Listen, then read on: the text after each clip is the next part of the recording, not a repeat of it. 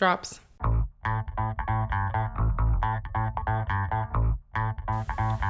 Morpheus is fighting Neo. Hello and welcome to the Hollywood Fishbowl. I am and can only be your host, Jesse Kester. But today, as per per always, um, I I am not alone. I am joined by the one, the only, the absolutely fantastic, immaculate, and illustrious. Phoebe Silva. The pause there made me think that you didn't think I was talking about you with that setup. Well, you were looking at me, so I knew you were, but I didn't know if I was to introduce myself or if you, if you would introduce me. You did beautifully. And, and when I say words like that, just assume I'm talking about you from Aw, now on and that it's almost time for you to talk. But uh, there's a third voice in, floating in the very ether of this room, and it comes from uh, throat that I know well. That sentence started way better than it ended. Yeah, Pew, no. Comes Sorry, from, Mama Jessie. Uh, sweet, the one, the only, the illustrious. Swinky, hi. Swinky, we're trying an experiment today. So, um, look, I'm a fantastic host. I'm a world class host. I am among the best that has ever existed. But, um, no man is an island, as they say.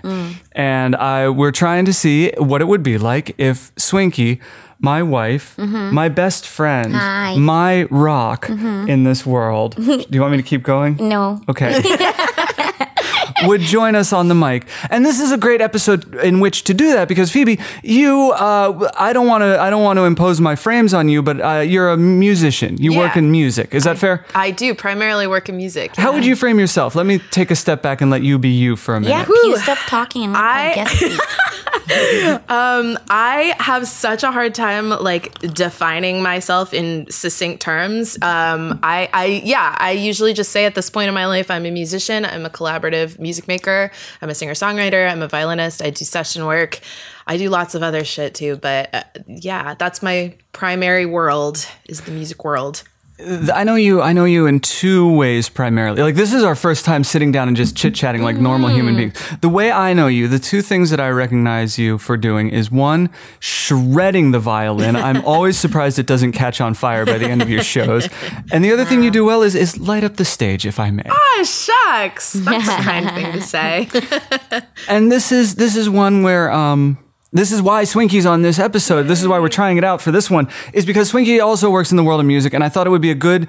Uh, there's only so much I know about that world, uh, so I'll have my questions throughout this conversation. But eventually, I'm gonna run out of things to wonder about because I just don't know. Right. So I'm hoping that Swinky, you will jump in and Oh, have yeah, I'm sure questions I'll have about questions. I'm about sure you how- have questions. yeah, right? absolutely. It's gonna and fun. I imagine both of you will have answers, but I am abstaining from answering any question. Go ahead, ask me something. See what happens. Um, What did you have for breakfast today? Not telling. Get ready for a lot of caginess from me throughout this episode. You are a terrible interviewee. Oh yeah, it's my dream to be the worst. um, before we get into all of that, uh, we've got we've got so much more on the show. We've of course we're gonna halfway through the show we're gonna give you the show because I'm lazy as fuck and I don't want to host forever. So you're gonna take over and you're gonna get to do whatever you want with the show halfway through. Then we're gonna give the show over to the Fishbowl, which is the collection of questions that have been donated generously by previous guests to keep Thank the conversation. The less I host, I find the better the show is. So um, that's what that's what we're trying to work around right there. Okay. Before we get to any of that, we're going to do five and five, where I ask you five questions. You have one minute to answer each question. That is why we call it five in five. It's five questions in five minutes. Am I getting through to you? Yes. Cool. Okay. I'm sweating. I hope you are. Excited. This is the easy part. Once I shut my mouth, all the work is on your shoulders. Pew, Are you you're still talking. Ask a question. Five and five. Here we go. Okay. Um, you will get beeps. They sound like this. Oh, like a um, truck backing up. Exactly. And you've eaten two seconds into your first question. What's my first question? Where did you grow up and how did that inform your adulthood? I grew up in San Diego. Well, technically North County, San Diego. So it's like the suburbs, sort of Vista to be exact. Um, and also Toronto, randomly, because my mom moved there when I was eight. And so I did a year in Toronto, then a year in California, then a year in Toronto, then a year in California for a while. Was that like a custody thing? It was a custody thing, Okay. a joint custody thing when my parents split. Um, it informed my adulthood in the sense that I have moved so many times. I'm so nomadic. Nomadic. I can nest anywhere. I can be mm. comfortable anywhere. I can make friends with anybody. I could freaking talk to a brick wall. Like I'm very flexible. That sounds like a challenge for me to make you uncomfortable, like just to see if I can do it while you're here. That'll be fun. Let's see how that goes. Okay. You We won't let me, will wall. you? You'll What? you'll intervene if I try to make this a nightmare. Yeah, Pew. Oh, okay. You did you did, did fantastic. There That was a, that was phenomenal. You get a little break in between. What's question two? Question number two. What is the must engage media, the book, the television show, the album that opened up your brain to the very secrets of the universe? Wow, that's a great question. I mean, I'm a of- great interviewer. You really are. um, my one of my, I think probably my favorite book of all time is Patti Smith's memoir, Just Kids. If any creative person hasn't read it, you've got to read it. She, her prose is absolutely stunning, and it's all about her coming up in New York City at the end of the '60s, early '70s, when it was just this incredibly fertile, beautiful community where every fucking artistic person knew each other and hung out. And yeah, a lot of them did a lot of drugs and uh, like there was a lot of debauchery, but it's just a really beautiful, beautiful book and it made me just really like crave that kind of creative community so badly. And you did time in New York, didn't you? I did. I did Okay. almost 8 years. We'll get into that because we don't have enough Mm-hmm. time on this one. But also, I just want to say I always love it when people say it was a book. So many Yeah. movies come up, lots of Raiders of the Lost Ark and stuff like Really? that. Because this is the town for I've never that. seen Raiders in the Lost You're Ark. fine. It's good. Question number three What is the greatest source of joy in your life? Oh man, um, I would say right now it's my friends. I uh, this music community that I've become a part of over the last few years in LA. This independent music community is so glorious. It really is the community that I was dreaming of when I was reading that book. And like in New York, it felt like that didn't exist. And then I moved to LA and found and switched my focus from acting to music and found this really rich community of people who support each other, who want to make things together, who are just totally driven by experience and emotion and passion for creating and like and are just like some of the most fun loving open-hearted people i've ever ever met. It's a really it's i i keep saying this is like my favorite era of the many eras of my life thus wow. far. It's cool. I'm broke as fuck but it's really fun so. Was was Nashville ever on the map? no but i think it will be someday. Okay. i imagine so All right, you're doing fine. You got two more questions. i'm watching the timer so Oh, good. You're really good. thanks Question number next. Um, what gets under your skin?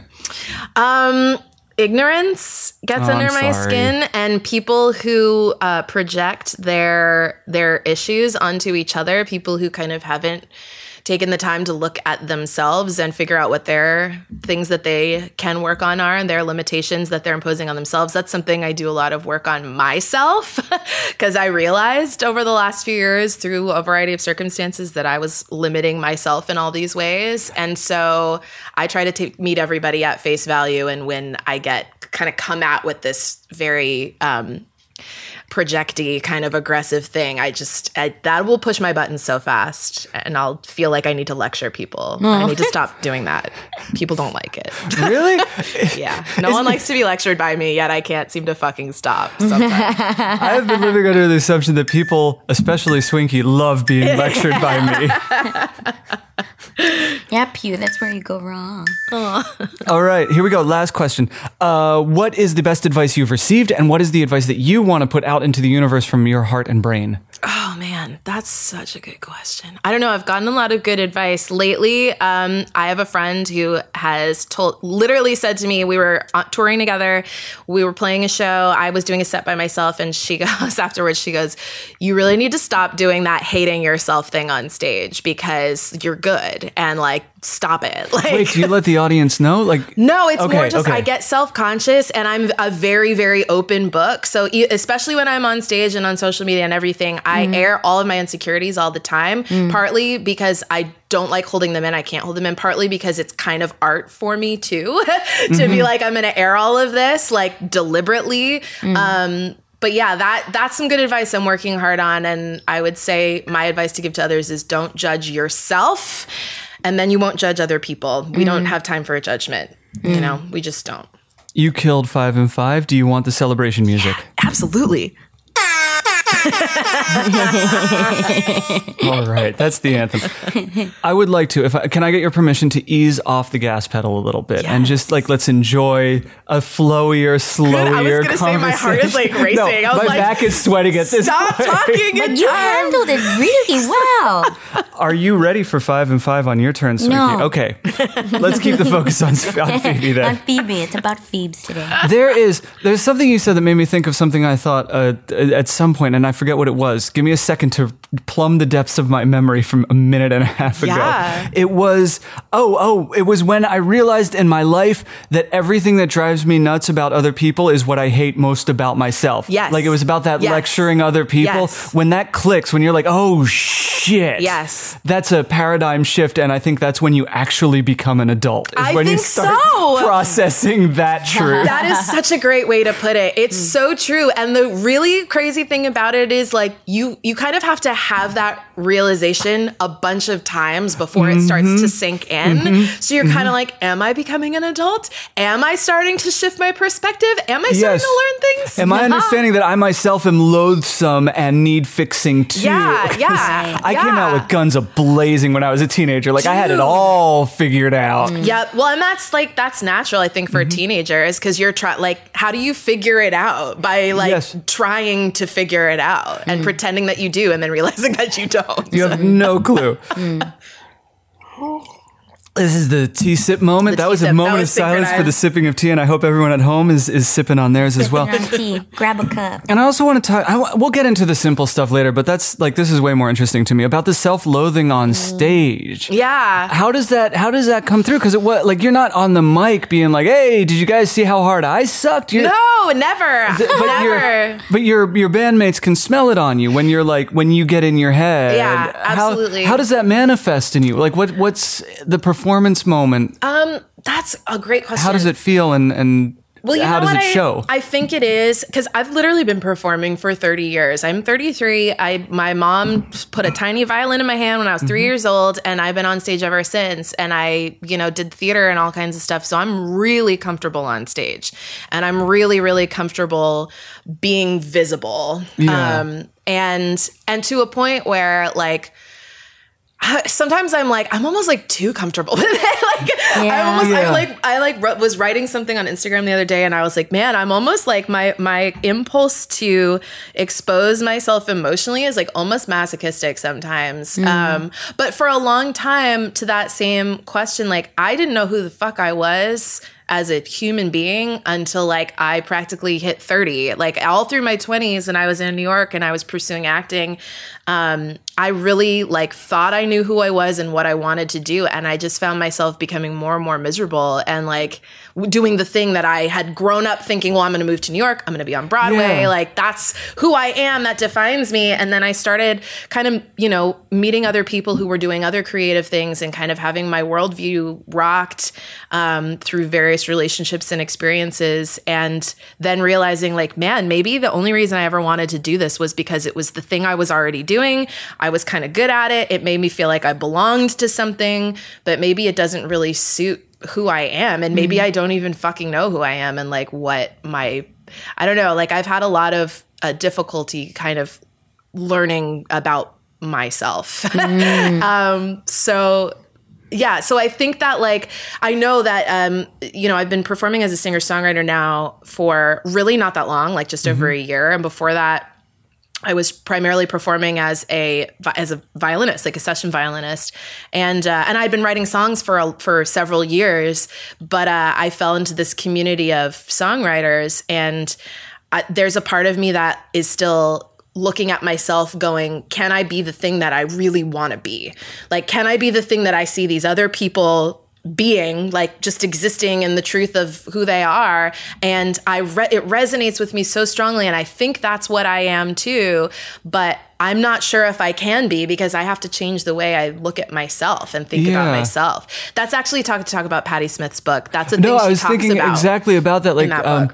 I, I haven't read it, but I was thinking about how you like without hesitation, you jumped on that book and said that that was Yeah. it. So you had like this really romantic view of New York and what it would mean to be living there, and you, and that and you kind of built a. And I was living there at the time I was Yeah. reading it, and I was like, "Man, this, This New York me. is dead. Like this New York oh. doesn't mm-hmm. exist because it was New York in the '70s when mm-hmm. like they were mm-hmm. living at the Chelsea Hotel and like Mm-hmm, No, I was just gonna mention Joplin Leonard like- Cohen and- yeah, yeah, literally everybody definitely had those on your Andy headphones. Warhol and like all those people. Like mm. yeah, uh, uh, yeah, and I was so sad reading that book. Like mm. man, this is what this city used to be, mm-hmm. and it just feels so corporate and sanitary now. Like all of the landmark venues that she talks about in that book like have all been torn down and They're turned into condos mm-hmm. like mm-hmm. and there's still like th- there's less of that in LA. I was really surprised when I mm. moved here that there's less of that kind of paving over the like cultural history of the city. Like the city mm. celebrates it more. there's here. more. Mm. There's more real estate here that.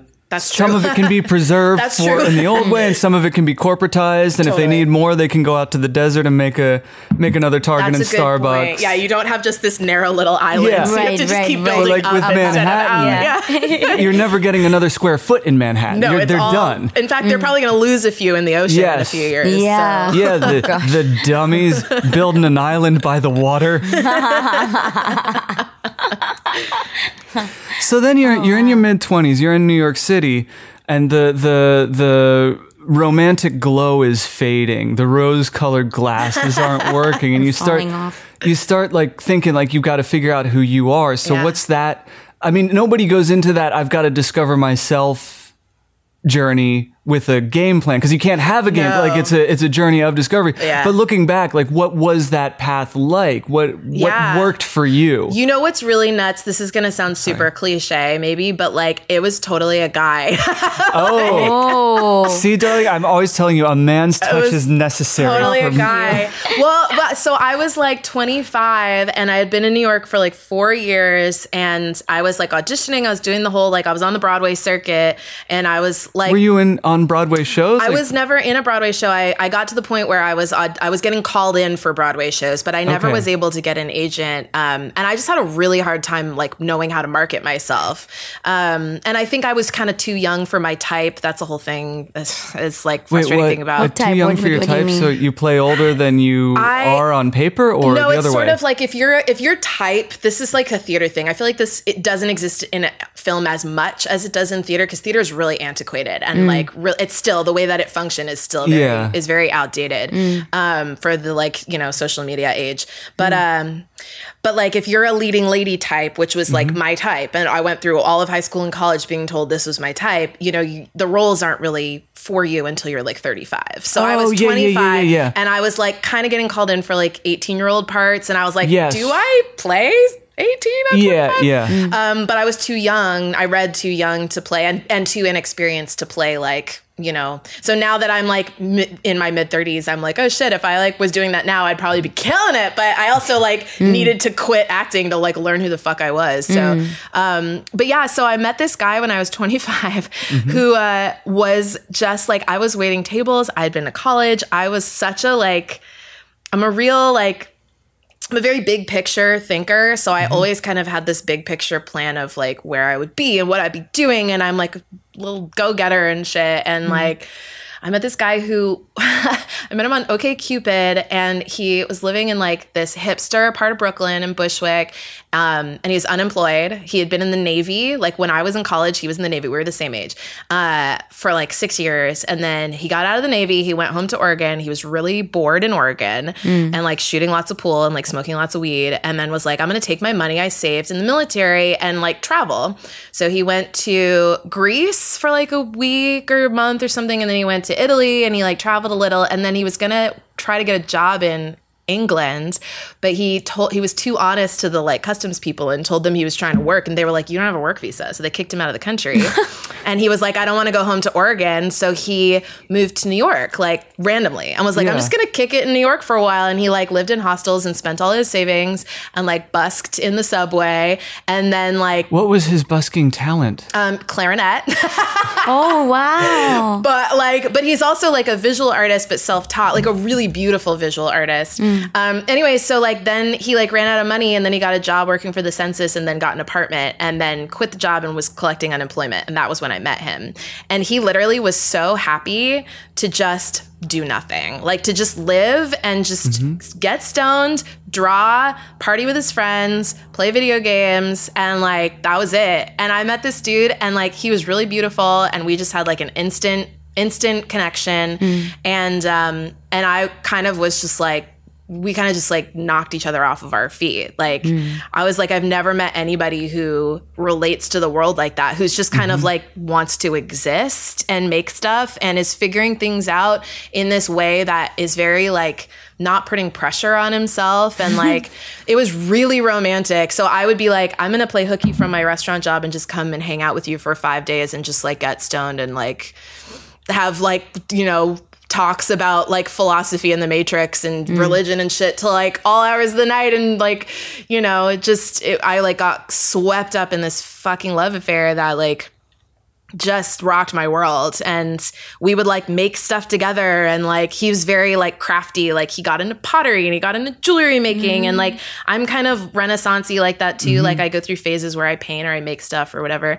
Um and i just was like man like there's a whole different way to relate to the world that I, it never even occurred to me because I've always been like college, then this, then Yeah. do the right thing, Yeah. Oh, blah yeah, blah yeah, blah. yeah, and this yeah. dude was like blowing it up, and then I was like, I want to blow that shit up too. Yes, yes, yes. It yes. sounds way more fun and way more interesting. Mm-hmm. Like, So, so he kind of like gave you permission to exist in the moment and enjoy that totally, experience. totally. And and don't get me wrong, like it was totally a tumultuous relationship. Oh, no and doubt, it was no definitely doubt. not gonna last. Right. But um, but while it lasted for a year and a half, it was like really eye opening. And when he left New York, he finally like because I was like. We're in love, man. Like, let's fucking move in together. Like, let's do this for real. Go to college. You get to go to college for free. We're in the freaking Navy. Like, they're gonna not only pay your tuition, but give you two thousand dollars a month, Month to as a live on. living stipend. Right, I was like, we're fine. I've got a job. And he was like, nah, I've got to go back to Oregon and like face my real life and see my family. I haven't seen them in years. Like, I've got to figure out what I'm doing with my life. And you know what he told me? Like, I saw him three years after he broke up with me. Um, it was, and that's a whole Wait, other are you about to dunk on this guy? No, I love Okay, this good, guy. good, good. No, no, no. I love this guy so much still. I thought you were about to spill the tea on the, th- the, the I- Annie I- Hall reunion. No, no, no. It was a very intense reunion, but I Mm. won't get into that now. But anyways, we did have a, re- a random reunion like three years later, Mm. and he told me that he. I was like, if you had asked me to go with you to Oregon, I would have said yes. I was so bored and I was so in love. Like I was like. I'm in. I'll go Yeah, find something to do in Portland. I don't know. It's a city. That's cool. Like it's the West Coast. That's where I'm the right coast. I'm supposed to be on anyway. Yeah, yeah. Um, and he told me that he didn't ask me to come with him because he knew that I would, and he he thought that I would be like shooting myself in the foot, like I would be running away from all these great opportunities I had in New oh, York. Oh, okay. And like Wow. I didn't agree with him. I was like, that was presumptuous of you to make that decision for me. But like also he didn't, you know, Hmm. he wasn't ready. He told me. He literally Yeah. said, I, I'm not I'm not ready for you. Like I can see a whole future with you and I'm not ready for it. So I gotta leave. Hmm. So were you in were you in LA by then? This is three years after the breakup, or were you still in New York? No, at that I was time? still in New York and I stayed you- in New York for like six months after he left and then I left and I went to Alaska.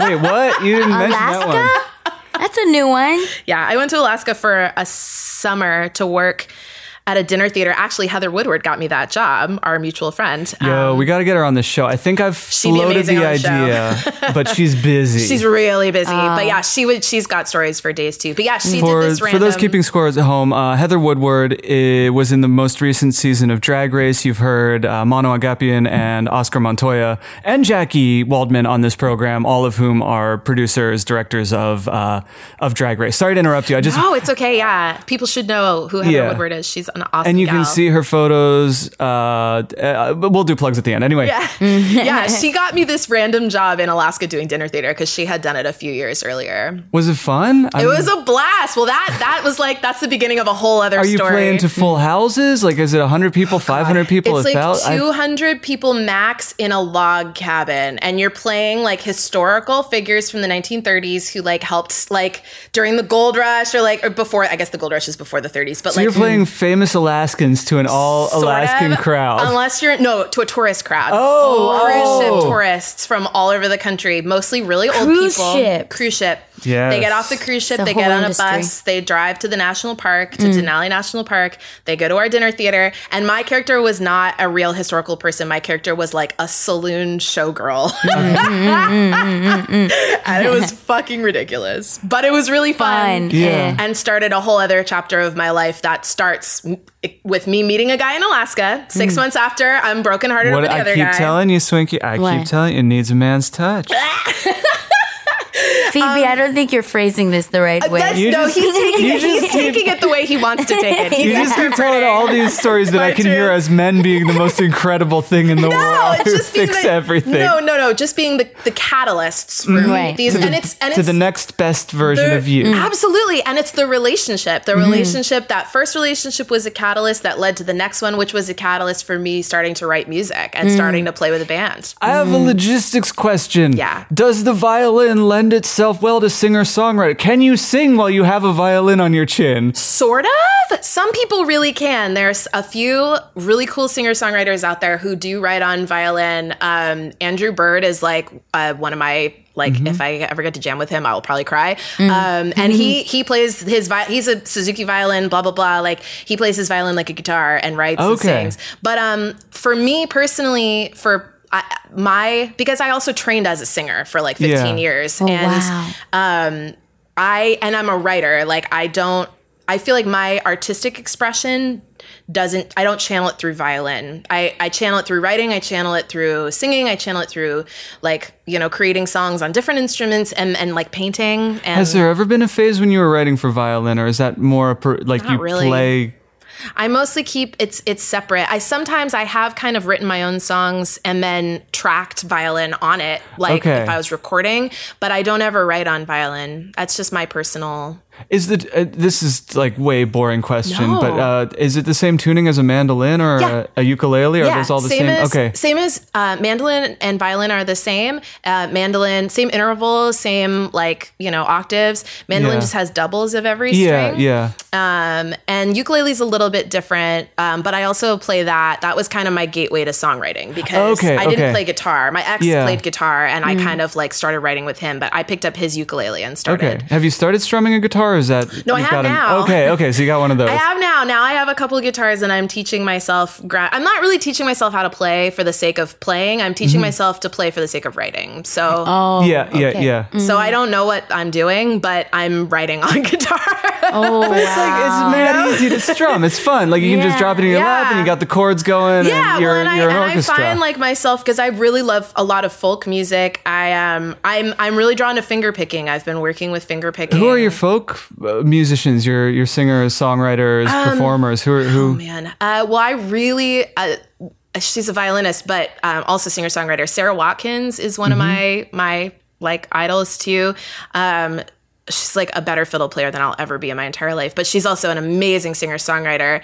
Um, I went to see uh, the Arcade Fire live once. oh, you did? That girl is jacked. yeah. You, I, I didn't Fire realize, girl, but yeah. like that's all she does all day is Yeah. shred the violin. Oh yeah, it's no joke. There's I, that's why I'm like when people are like you're great, I'm like I'm good, but there's some fucking virtuosos out there, and like that's I'm not a virtuoso. I'm like a more like you know um, multifaceted kind Okay. of like I don't see myself ever being like the best in the world at violin because I know that there are people who are way better than me, but I also do like 20 other things. So I don't know. You're fine. Yeah, Uh, no, yeah. But that what are you- what's on comparing- your mind? No, Jump I'm in just there. thinking. I'm, I from my perspective, you know, all I do is sing. Mm-hmm. So when I see people that can do all these things, and and I hear that you still have these insecurities when you compare yourself to other people, I am just my jaw drops to the floor.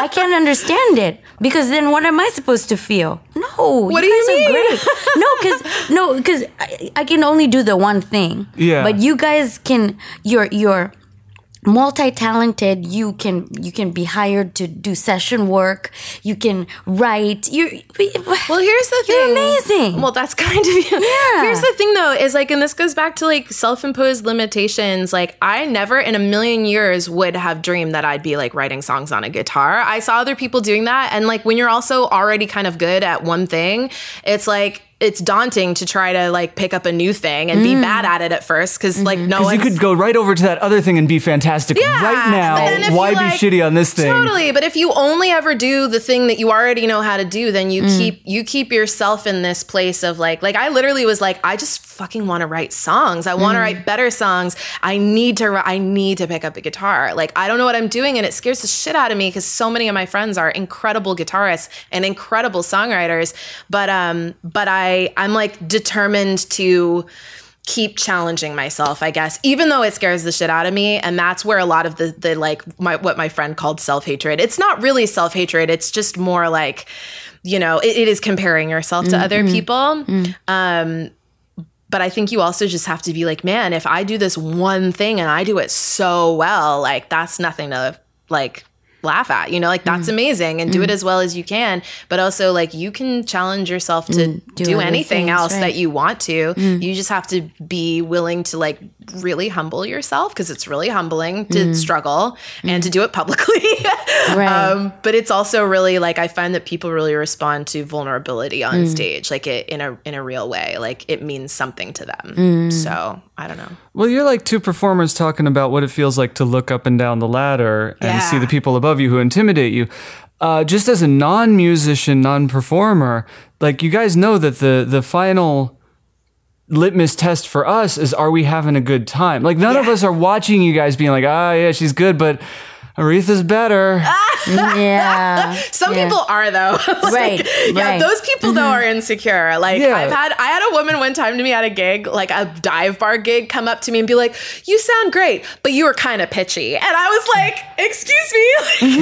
Like, I know, first of all. Second of all, like I didn't ask for your opinion. Yeah. Why would you go out of your way to say that? Because people just feel like, you know, like ju- judging other people or Mm-hmm. criticizing other people gives them a sense of power and control when they Mm. feel powerless and out of control. And that's the thing I've watched myself do. And I'm really trying to correct it in myself to be like, okay, if I feel powerless, why don't I look like that's my issue? I'm not going to try to assert that on anybody else Mm. Right, anymore right. Mm. because I've done that and it doesn't work out well. Mm-hmm. Well, that's that's a question that's on my mind in general, and I think swinging. You and I might have talked about this, but how do you empirically, like at a certain point, you know you play violin at a technical level that's that's just quantifiable at this point, and you know you can sing. You've got your range. You know the notes you can hit. You know the notes you can't. At a certain point, it's it's just quantified. yeah. Uh, don't you get suspicious that your brain is tricking you when your brain is like, yeah, you, you kind of suck. Dude, Like, my you can- brain you is always point- tricking me. Yeah. and then, like, as many facts and figures as you point at that part of your brain, it's still like, yeah, but you suck. Yeah, yeah. How, at what point do you stop believing that? And I'm asking from not you specifically, Yeah. because I, I entertain those thoughts my very self. I think everybody does, honestly. And I think a lot of that comes from. I think it's like a, a natural inclination as human beings for us to compare ourselves to each other. And especially now with social media and stuff, it's like almost impossible to not do that to some mm, degree. Mm. I don't know. I've, I've gotten into this thing lately and I have like anxiety disorders and stuff that are like, mm-hmm. so I literally like, my, I'm literally like, brain, you silly thing, you like with all your bullshit. like, Yeah. Yeah. so I, I'm like, I've entered into this conversation with myself and my brain at this point after doing a lot of work, like therapy and medication and just self work and meditation. Mm. Like, to where I, I almost have to be like, okay, let's separate my greater self from all these chemicals in my brain mm. that have been, and all these neurological pathways that have been forged by the experiences that I've had, the traumatic ones and the positive ones. And like, you know, I, I'm almost like constantly trying to understand how my own mind works so that I can work with it and not let Yeah. it like, mm. you know, Pulling you back. yeah, like mm. not let it work against me. Mm. So I, I, I do, I like talk to myself sometimes and I'm like, Phoebe, that's irrational. And that's where this fear is coming from. And you just need a minute, breathe through it. like, yeah, yeah. But your brain is tricking you. Your brain is totally tricking you. do you do you rely on other people, or is it mostly an internal dialogue in those moments? Do you have your go tos? I do. Um, I have some really fucking amazing friends who. And the reason I'm relate. asking is because I lose these battles constantly Yeah. with my brain, and I'm Oh, trying no, to find new and better strategies. um, I I'm wary of leaning too much on other people because in like past relationships that I have had, both friendships and like romantic relationships, I have leaned too much on the other person in a way that like suffocated the relationship. And that mm-hmm. came from a place of like a lack of self knowledge. So now that I've like gained more self knowledge, I'm at a point where I can see like, you know, this is the time where it's okay to say to somebody, "Hey, I'm like having like a tough time. Can I vent to you?" And I have a few people who like like really close friends who have really similar issues to mine, so we can kind of hold that space for each other and not take it personally, which is amazing. And I've like you know, I've had it before in my life before, but not quite to the extent that I do now. Um, but I, I try to do a lot of the work myself, like within, because it's all, it's everything is like our only real relationship is to ourselves. Like at the end of the day, you're, I just read this fucking quote, so I'm like probably paraphrasing, but, um, but I believe this, and I've had a lot of conversations with people about this lately. Like at the end of the day, every relationship that you have is just a reflection of your relationship with yourself. If your relationship with yourself is healthy and loving and compassionate, your relationship with other people will be healthy, loving, and compassionate. If your relationship with yourself is like toxic and unhealthy and abusive, then that's how you're going to relate to other people. And like, you know, it's there's no switch that you flip overnight to like transition from, you know, one to the other. It takes a long time and a lot of work, but but I don't know. I think I'm getting better. What, Yeah. as you get what are some of your good habits that get you closer to that uh, not being the nightmare that we are ourselves?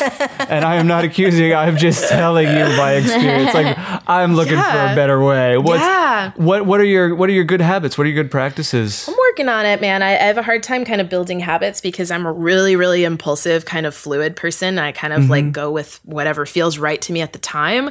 Um, I've been spending a lot of time alone lately. That really helps. Journaling really helps. For me, painting is like really meditative and like, and then things like when I'm driving, like, I don't know, like this is really this is embarrassing. I'm gonna say say this on your podcast. Mm. I sometimes like if I'm stuck in traffic, I will like kind of voice memo like diary speak to mm-hmm. myself. Like i'll like make voice memos of like my train of thought like stream of consciousness like and i kind of work through stuff that way sometimes. Oh. It might sound totally schizophrenic but it's you ever really play them back, or- sometimes. okay, okay. sometimes and you know what's crazy about playing them back is in the moment i'm like i sound nuts and then i'll play it back and be like i actually sound really sane There's some truth we've woven into the. Totally. But it's impossible to be objective about yourself. Like mm-hmm. that's why like evidence, like writing things down, like or like going back and reading old journals is such a trip. Mm. Cuz you realize that you realized something a year before you actually realized it and you mm. wrote it down. It just took a year for it to sink in. Yep, yep, yep, yep. Mm. Has happened before. trippy. Will happen again. Yeah. Yeah. When did you get to LA? What what what prompted that? You're you're leaving New York, uh,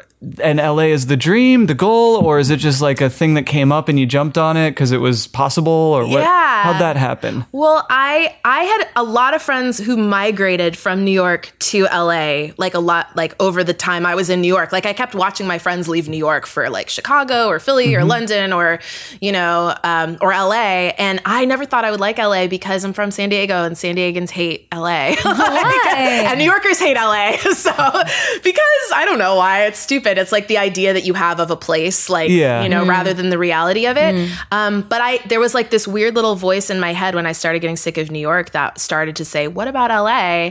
Like you know people there. It's close to home. It's California. Like I don't know." And I didn't I didn't know when I started hearing that voice that I was going to like eventually want to pursue music um, but I I was in Alaska um, six years ago, and then I went back two years after that and did a second summer there with a with the guy I was with, who I was playing music with and writing music with at the time, and um, and we had tried to live together in New York, and he was really unhappy because he's from the Midwest, and like and I was like, okay, well, if we're going to be together and make music together and live together, we got to live somewhere we both like. And he hates New York. And I'm like such a city kid. So I was like, what about LA? At least you can go hiking there and the sun's out all the time. like, Yeah, yeah, you yeah. know, you're not like stuck in a concrete box, like underground for hours a day. Um, and so, like, I kind of just, we were touring together from Alaska down to LA. And I was like, well, let's just move here.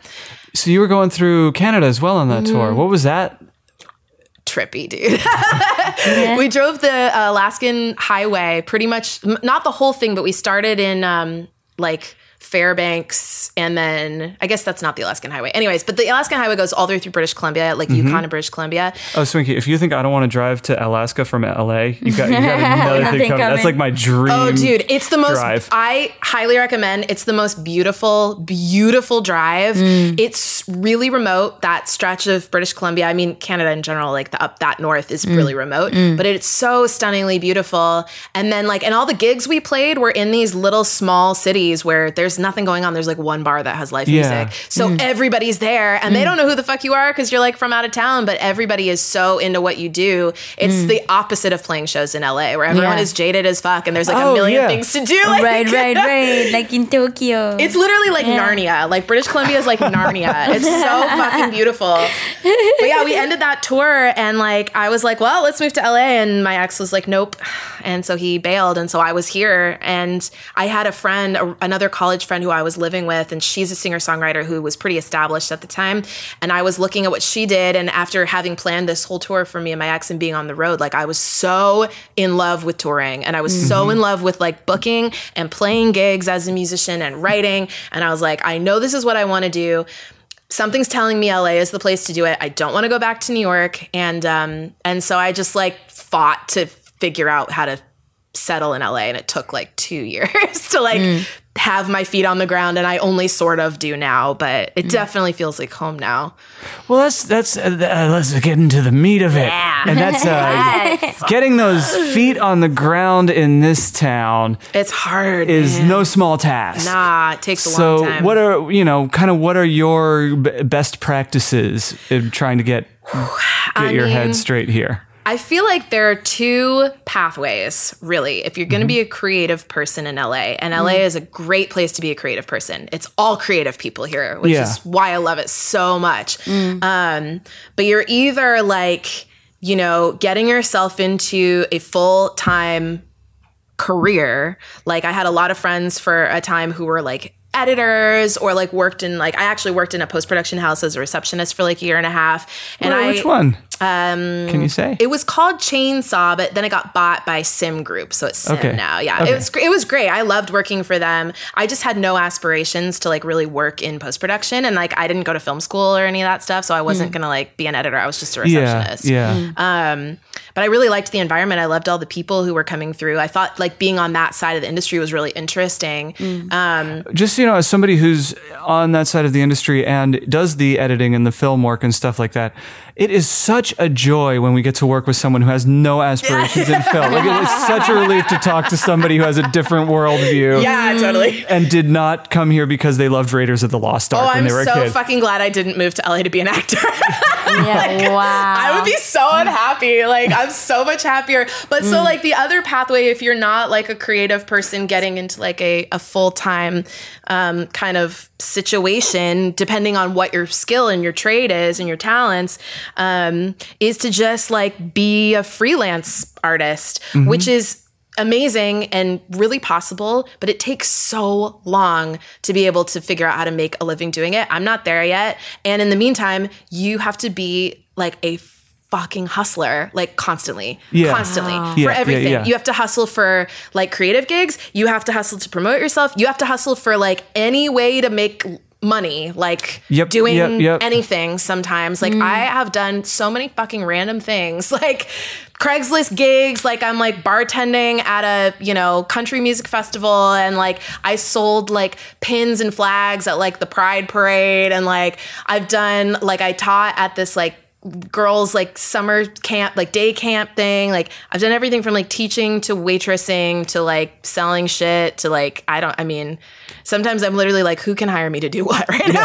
Like i'll babysit your child your mm-hmm. pet. Like i'm a really good like caretaker.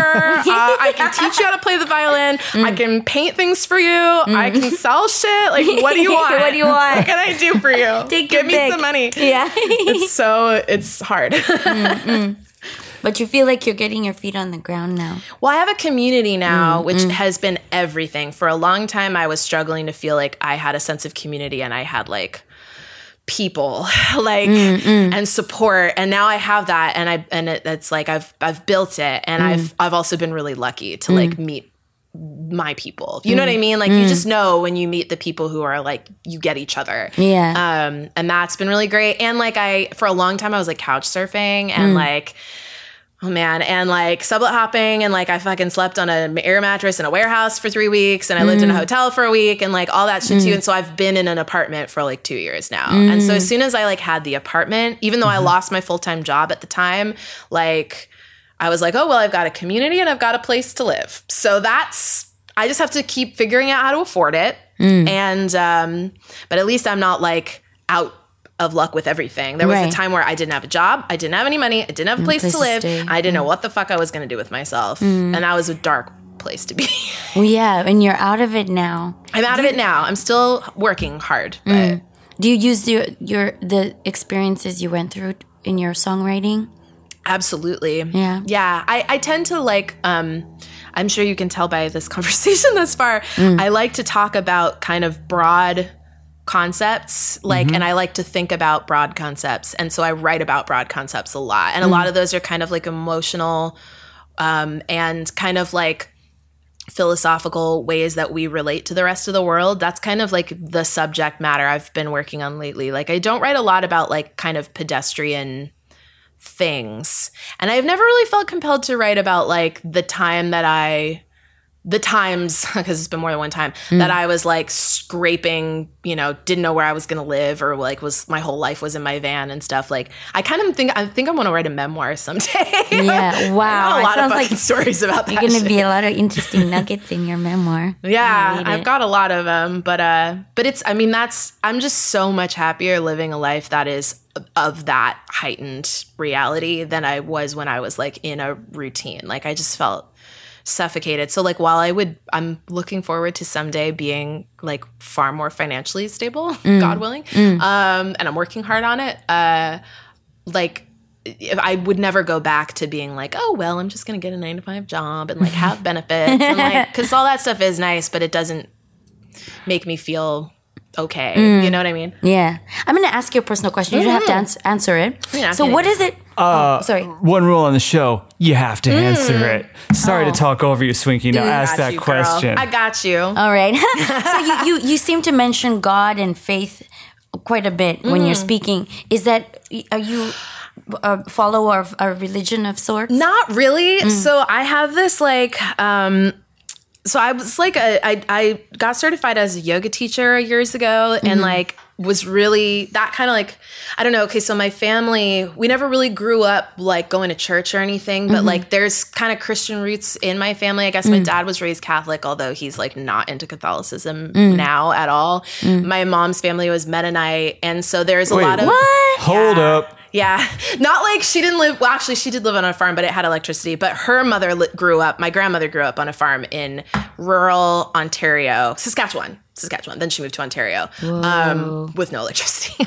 Wait, wait, wait. Slow down, slow down. I only know the Mennonites in Pennsylvania, where I grew up. there's a bunch of them in Canada too. Okay. Yeah, there's a bunch of it. There's a big Mennonite community in Canada Up in Saskatchewan. and Ontario. Yeah. Okay. Wow. Yeah, totally. Um, yeah, but it's kind of like there's like there's like modern Mennonites who Yeah. like live in society and stuff. And my mom and I actually for a short time when I was like 13 maybe went to like a modern Mennonite church in Toronto, which was cool. It was like it's very um there's not a lot of like hellfire and stuff, which is kind of this like I grew up kind of with this vague sense of like we believe in you know hell and or we don't believe in hell we believe in heaven like grandma went to heaven but like and now personally that i've kind of gone through my own kind of exploration with yoga and meditation and like other stuff like i don't vibe with a lot of the concepts that christianity is based on hmm. i do vibe with a lot of them though like i vibe with like you know like god's love is in all of us i don't really like believe in like an omnipotent kind of like all-knowing God. That's not that doesn't vibe with me. I but I Yeah. it, it does the whole like the the namaste thing really like the light is in all of us and the mm-hmm. spirit is in all of us and it's in all of the living things around us and we're all connected. Like mm. I guess that's kind of more Buddhist than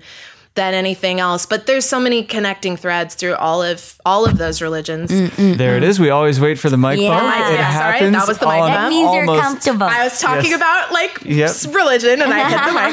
Um, but yeah, I've kind of just like pieced together like what kind of makes sense to me, and I I do kind of believe in the concept of faith, but the the concept of faith to me is faith in oneself and in each other. Mm. And that to me is the same thing as God, I guess, if that makes sense. Mm. It does. I frame it as like any passage of any Bible. If you can replace the word God with love and the sentence still makes sense, we got a winner. Totally. I'm totally on board with that. All of the like these are the rules for living your life. I'm like, Mm. nah, unless it's like don't hurt e- don't hurt each other. Like Yeah, like yeah, I agree with that, but like you must do this and this is a sin and like I just kind of don't I don't vibe with the concept of sin Right. personally. But I've had some really I have a few really close friends who are like, you know, devout Christians and I've had really interesting conversations with them about why that makes sense to them and they're not judgmental. You know what I mean? Like that's the other thing I get kind of weird about with any any religion is like if it starts to be judgy and like I think that I'm more right than you and I'm going to prove it to you and try to convert you, I'm kind of like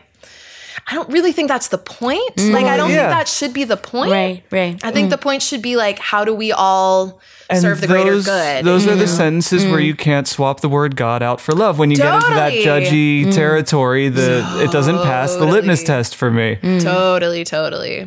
And that's how most people processed test. it, I wonder. Hearing. That's great. Well, In there's hell, hey. uh, well, here's the problem with religion is everyone is so sick of hearing that like the shitty version of of the pitch. Yeah. That there are plenty of people who have the good version of the pitch, but they just keep it to themselves because everyone's sick of hearing like the it's just bad PR from Yeah. the, from the foot salesman. Bad PR. That is that's real. Mm. but they brought it on themselves, all that bad PR. Well, yeah, all that, no. like we're waging wars and doing all this shit in the Yeah. name Oh, that's like a whole nother level. I'm, It's a whole other I'm just level. talking about like the people who are obnoxious with their religion. Yeah, hear you. the, the, we're, in we're- this day and age.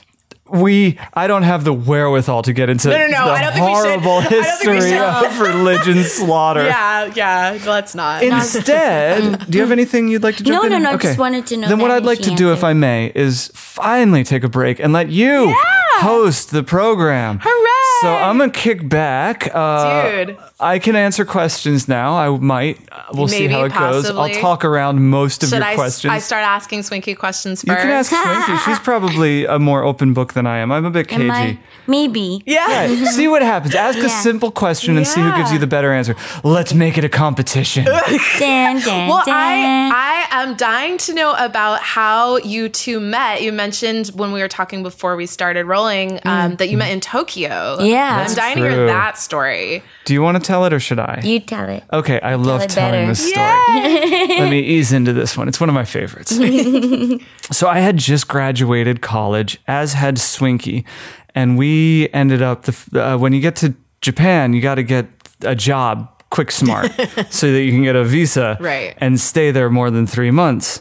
Uh, the company, the company that hires the quickest and the most is this awful, awful company called Heart Corporation. They have the worst contracts, and it's it's English language teaching at public schools. So you go in and you say apple, and then the kids say apple, and then you say banana.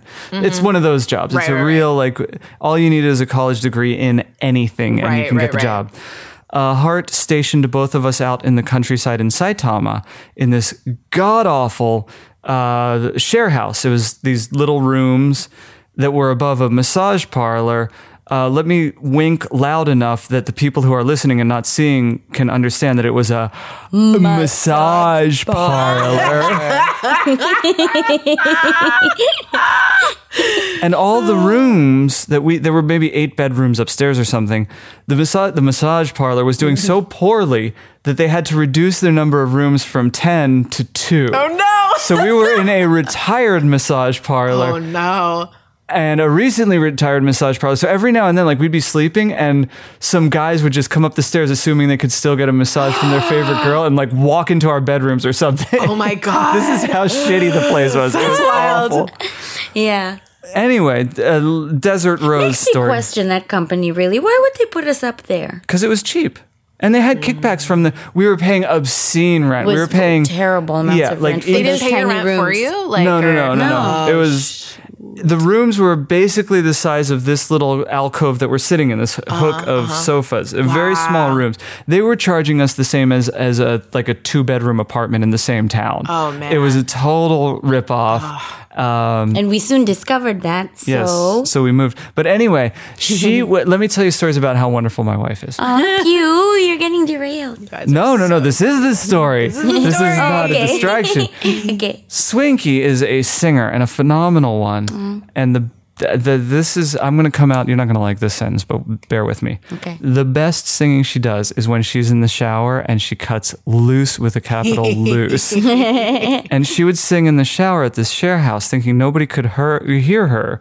And but I could hear her, and I thought I want to be friends with that person. So we'd, uh, you know, if we'd bump into the kitchen, into each other in the kitchen, we'd be cooking and having a good time. We'd start chatting, and then we became friends. And then we moved into an apartment together as friends. And Mm-hmm. Because then it was still cheaper than where we were so living. cheap. And it was a nice, huge apartment. It was on the government top subsidized. floor, So nice. beautiful view. Um, then we kind of drifted apart for a while. Then we drifted back together as friends. And then she texted me and said, I'm thinking about you a little more than usual. Should we talk about this? Oh, oh my gosh, my heart just swoons. And I said, yes. You were like, we should. It's About time we talk about this. So had we a meeting. talked about it on November 19th, 2012. Is that correct? Mm-hmm. Look at me go.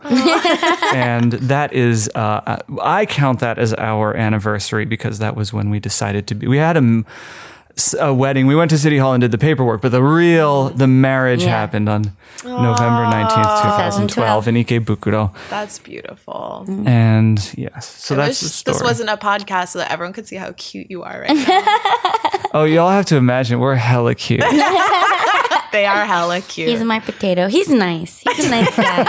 He's very sweet. the reviews are in. I'm nice. I feel like men sweet. sometimes take that as an insult, like when women say it, but it is like No. the highest compliment. It is. It is. She threw me Truly. for the loop. One day I said, I love you. And she said, I like you. And I was like, the fuck is that supposed to mean? and then, it, like, years later, I finally figured out that that was like even better. better. Like, Yeah. love love goes up and down, but liking someone, being able to talk to them every day. I think that's what helps couples go the like, Yeah, the yeah. long run. You know what I mean? Is They the like long each haul. other. Is you gotta mm. like each other. Mm. Love, love is weather, like is climate. yeah. Oh. Boom. You're cute. Truth on the fishbowl. Yeah. That on a Dropping t-shirt. lines.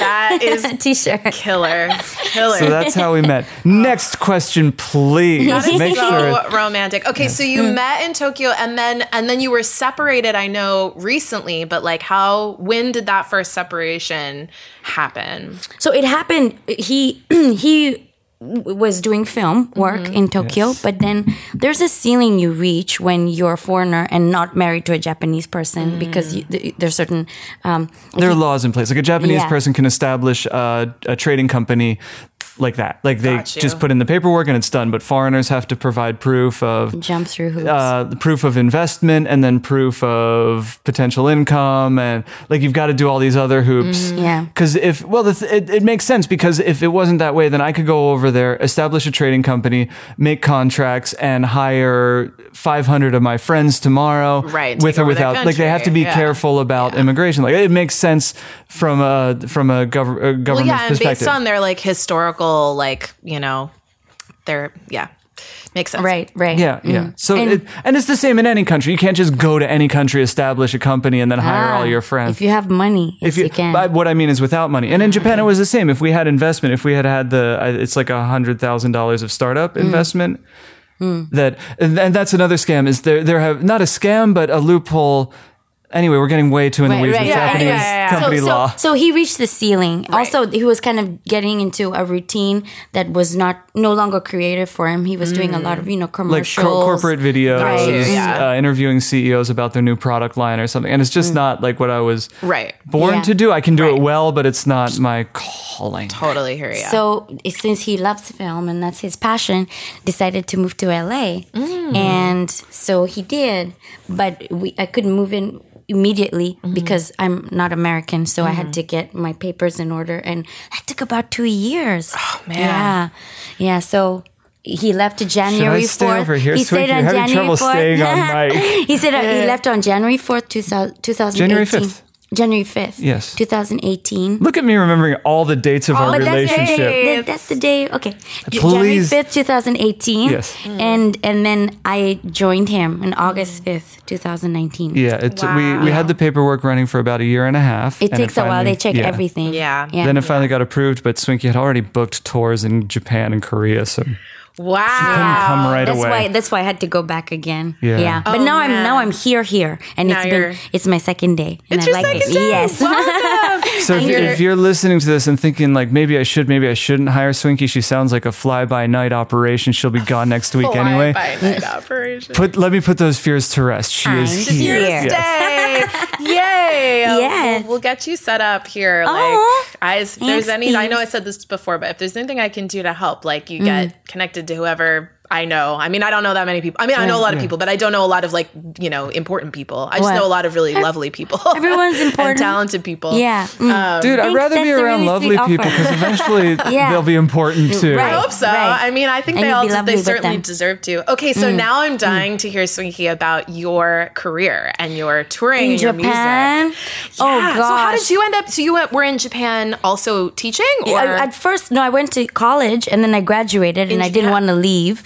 So I got wow. a job and that that was the first company to hire me. But as soon as I could, I, Right, you you like, know, As soon as any of us can, yeah, we, right. we leave. Find hard. another It's- job. Yeah. So I ended up doing uh, translating and editing work. I used to work with publishing companies, and there used to be really long hours. Mm-hmm. And when Pew and I started um, dating and we moved in Here's together, my nickname. know. It's really- he um he, he was really sad because I would leave at you know ten thirty in Yeah. the morning and I'd come back at one a.m. yeah, you never And- saw each other. Which Right. would be mm. fine if you were doing something that you love, that you were born to do. If you were like, I just can't stay out of this studio, it's too important. Right, but I was literally just working for the man. Mm. There was Yeah. a man, and I was working in his company. there was no Literally for the man. There was no no benefit in it for me. I mean, two two times a year we would get a bonus, but mm. I mean, it's not worth it. Yeah. So one day when I was thirty, yeah, I, you know, Pew said that he couldn't he couldn't stand to see me do that anymore. You know, just kind of waste my life away. Yeah.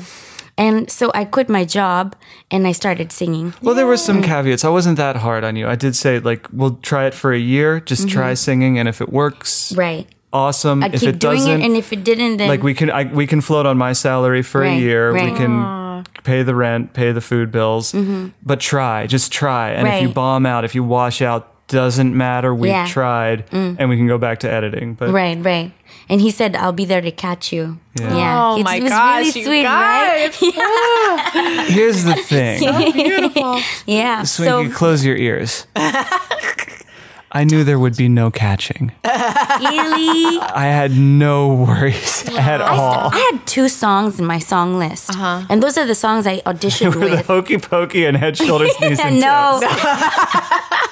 It was at last and Georgia on my mind. Oh, those are great. Those are perfect. So that's how I got my first job. And then when I got the job, we're like, oh, now I need to have a song list. Yeah. Because in, in Tokyo, you don't, when you say you're a singer, I mean, you can be a singer songwriter and do Right. your songs, but you're not going to get work. No, no, yeah. It's the same thing here. sing. I mean, yeah? honestly.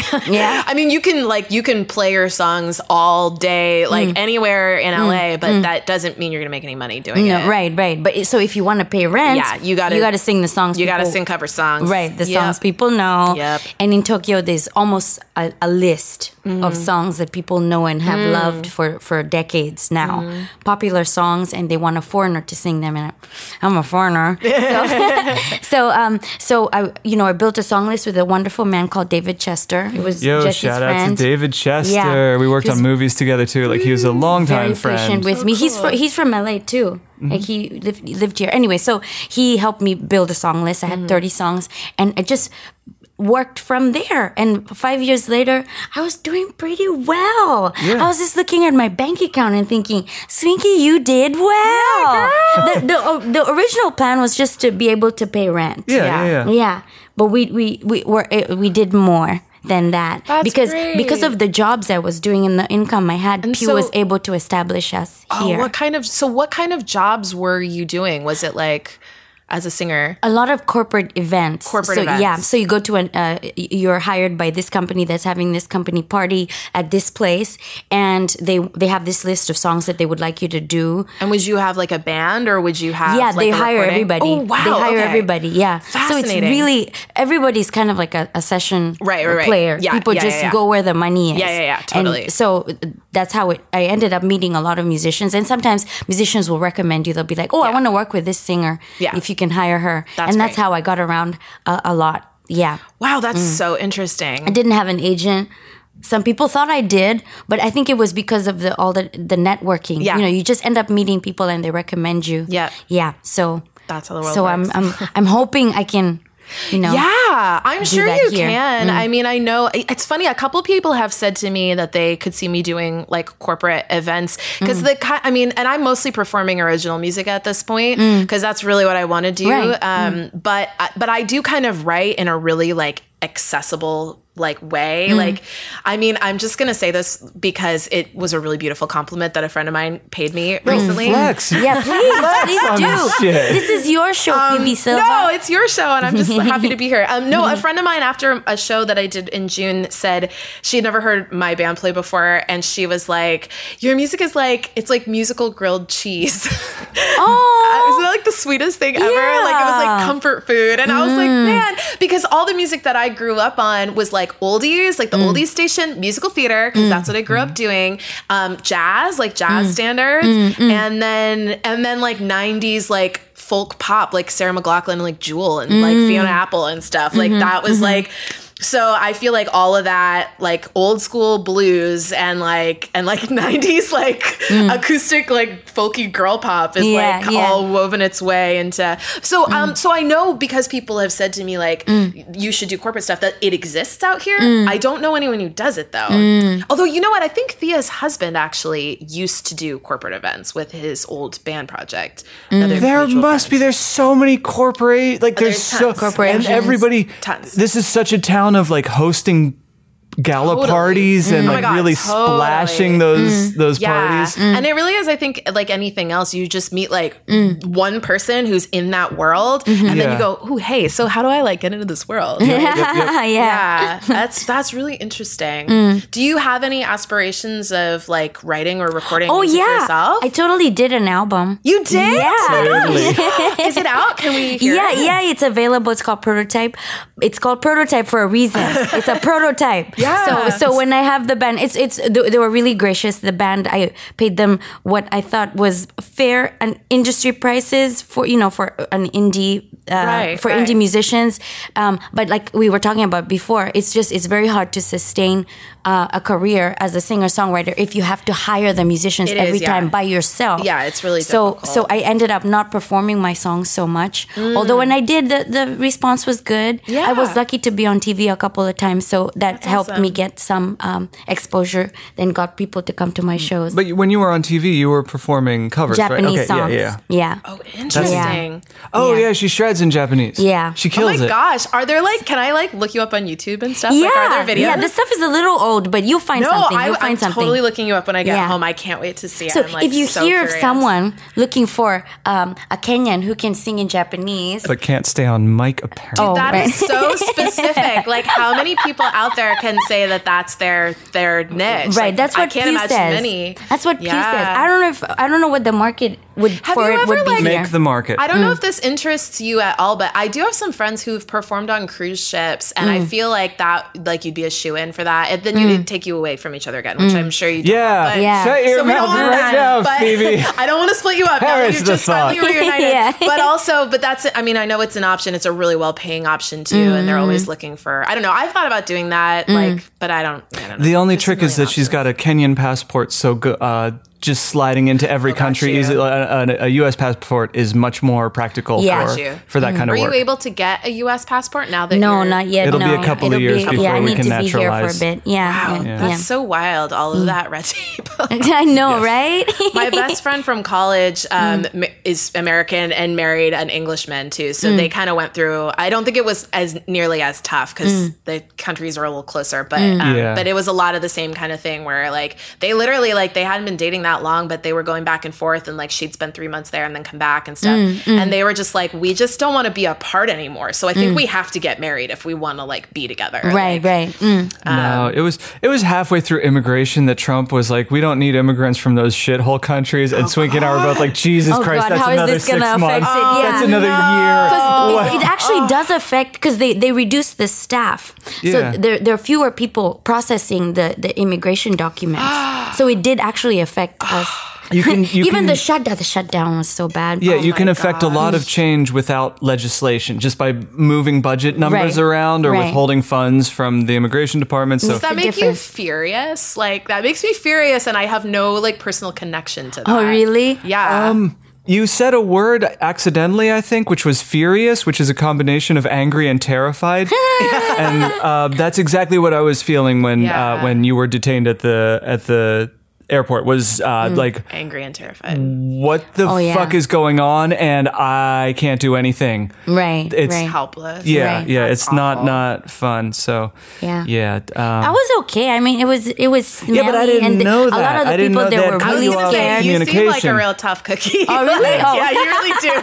I guess I don't know. I think being from Kenya helps me a lot because I've it? seen a lot of things, and I'm actually one of the lucky ones because you know I was lucky enough to go to high school, go to university abroad. Um, n- not from my parents' money. Don't Yeah. get the wrong No, no, idea. no, Scholarships, Yeah, yeah, yeah, yeah. yeah, yeah, but I, I just I, I've, I I know how it is. I know how it is when you're kind of um, at the bottom of the barrel. No one really thinks about you. Like Yeah. the, when the legislators make their rules and the, they they raise their salaries or whatever, they don't actually know how it affects the rest of us. And I, I, feel know like they don't really care either. Like they Right. don't care to think about like human beings as human beings. They're all just like numbers on a page. Right, That, right. That stuff makes me really angry. Right. And I think their interests come first. Yeah, And of that's why it's really important to have communities and to take care of each other. Absolutely. And to look out for, I don't even know who our neighbors are, but I just landed. You've only so- been You've here only been like for a minute. 36 hours. But I think it's really important to take care of each other I think in our so communities. too. Yeah. Well, and that's a mm. beautiful thing about LA too. And I think that's why I've always felt, uh, partly because I grew up in big cities, but I've always felt way safer in big mm. cities than in small communities. Like mm. I think I mentioned one of my exes. Isn't that from a nightmare? Yeah. Yeah. Isn't that the weirdest Yeah. thing? yeah. It's weird. Well, I spent like a month with my ex in mm. rural Illinois where his family lives. Mm-hmm. And like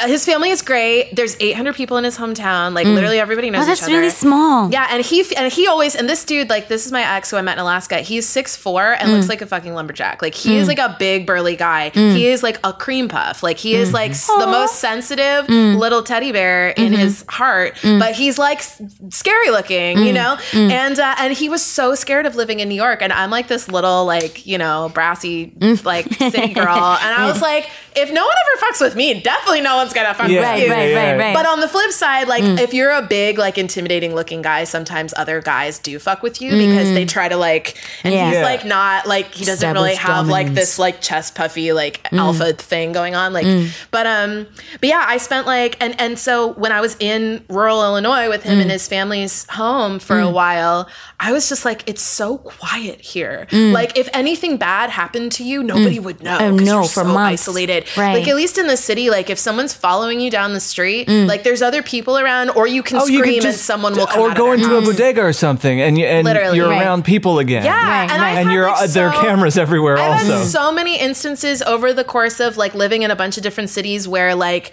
I'd be crying in public for mm. some reason because I'm a fucking crier. I cry in public Me a lot. too, me too. I'm such a crier. But I remember like one time I was like I was having a fight with my roommate and I walked. This was when I was living in Greenpoint in Brooklyn in this like predominantly Polish neighborhood that's now becoming gentrified and turning into like hipster neighborhood. Mm. Um, but I was like upset, so I was like crying and took a walk and I was sitting on somebody's stoop like mm. emotional and this little old polish man came out and was like do you need help? Do i need to call someone? Like mm. are you okay? And i was like i'm sorry i'm worrying you sir. Like i'm fine. I'm just like i can't handle my feelings right Yeah, now but i've had so many like of those kinds of experiences in big cities where people are just like watching out for each other. Like shit can happen anywhere. Like mm. literally like terrifying things can happen literally anywhere. Mm. But there's you know i think and there's also just like a more of a, a broader sense of cultural understanding in a place that a lot of people have moved from other places to be. Right. not just like like within the world and within the country. It's mm. like i don't know That's I'm going to jump in and say that's why that's why I'm cool with racism in New York, but not out in the countryside because like they they're around every race Right, every right. day. They So are. Well, if you're it's- still racist after that, dude and the thing about that's a hell of a chip. You can keep that chip on your shoulder. like because it's true in new york like especially because there's so many like like communities are very like they're small in New mm. York. Like there's still like the Italian community and the Polish Yeah. community and the Jewish community and the oh. this community and that. Like people who it's really fascinating because historically when all these like different people immigrated from different countries, mm. they did kind of settle different parts of the city. And this was Yeah. like the Irish Catholic neighborhood and this was the, you know, Italian Jewish neighborhood or like whatever. And a lot of that still exists in New York. Yep. Even though it's a lot of like, you know, suburban kids from other parts of the country Right, who right, like, yeah. you know, move there on their parents' Aye. money to go to NYU, but like, Mm. but there's still that in like in the outer boroughs, and it's and even in, in the city, and it's cool as fuck. So when people like kind of racially profile each other, Mm. there is kind of like this begrudging like good nature about it. Yeah, you know what. I mean? Like, Mm. and people aren't fighting each other based on like they're they're just like, oh yeah, you know, Armenians, blah blah blah, and Mm. you're like, I guess that's true, but like also we don't hate you because of where you're from. You Right, know what I right, mean? We're just like recognizing like kind of the the cu- cultural norms Mm. within your different, and we're all coexisting because Right. we all choose to coexist. Right. Hopefully, we're all coexisting. I mean, that's the idea. Yeah, I like it. I the like it. I like the way it sounds.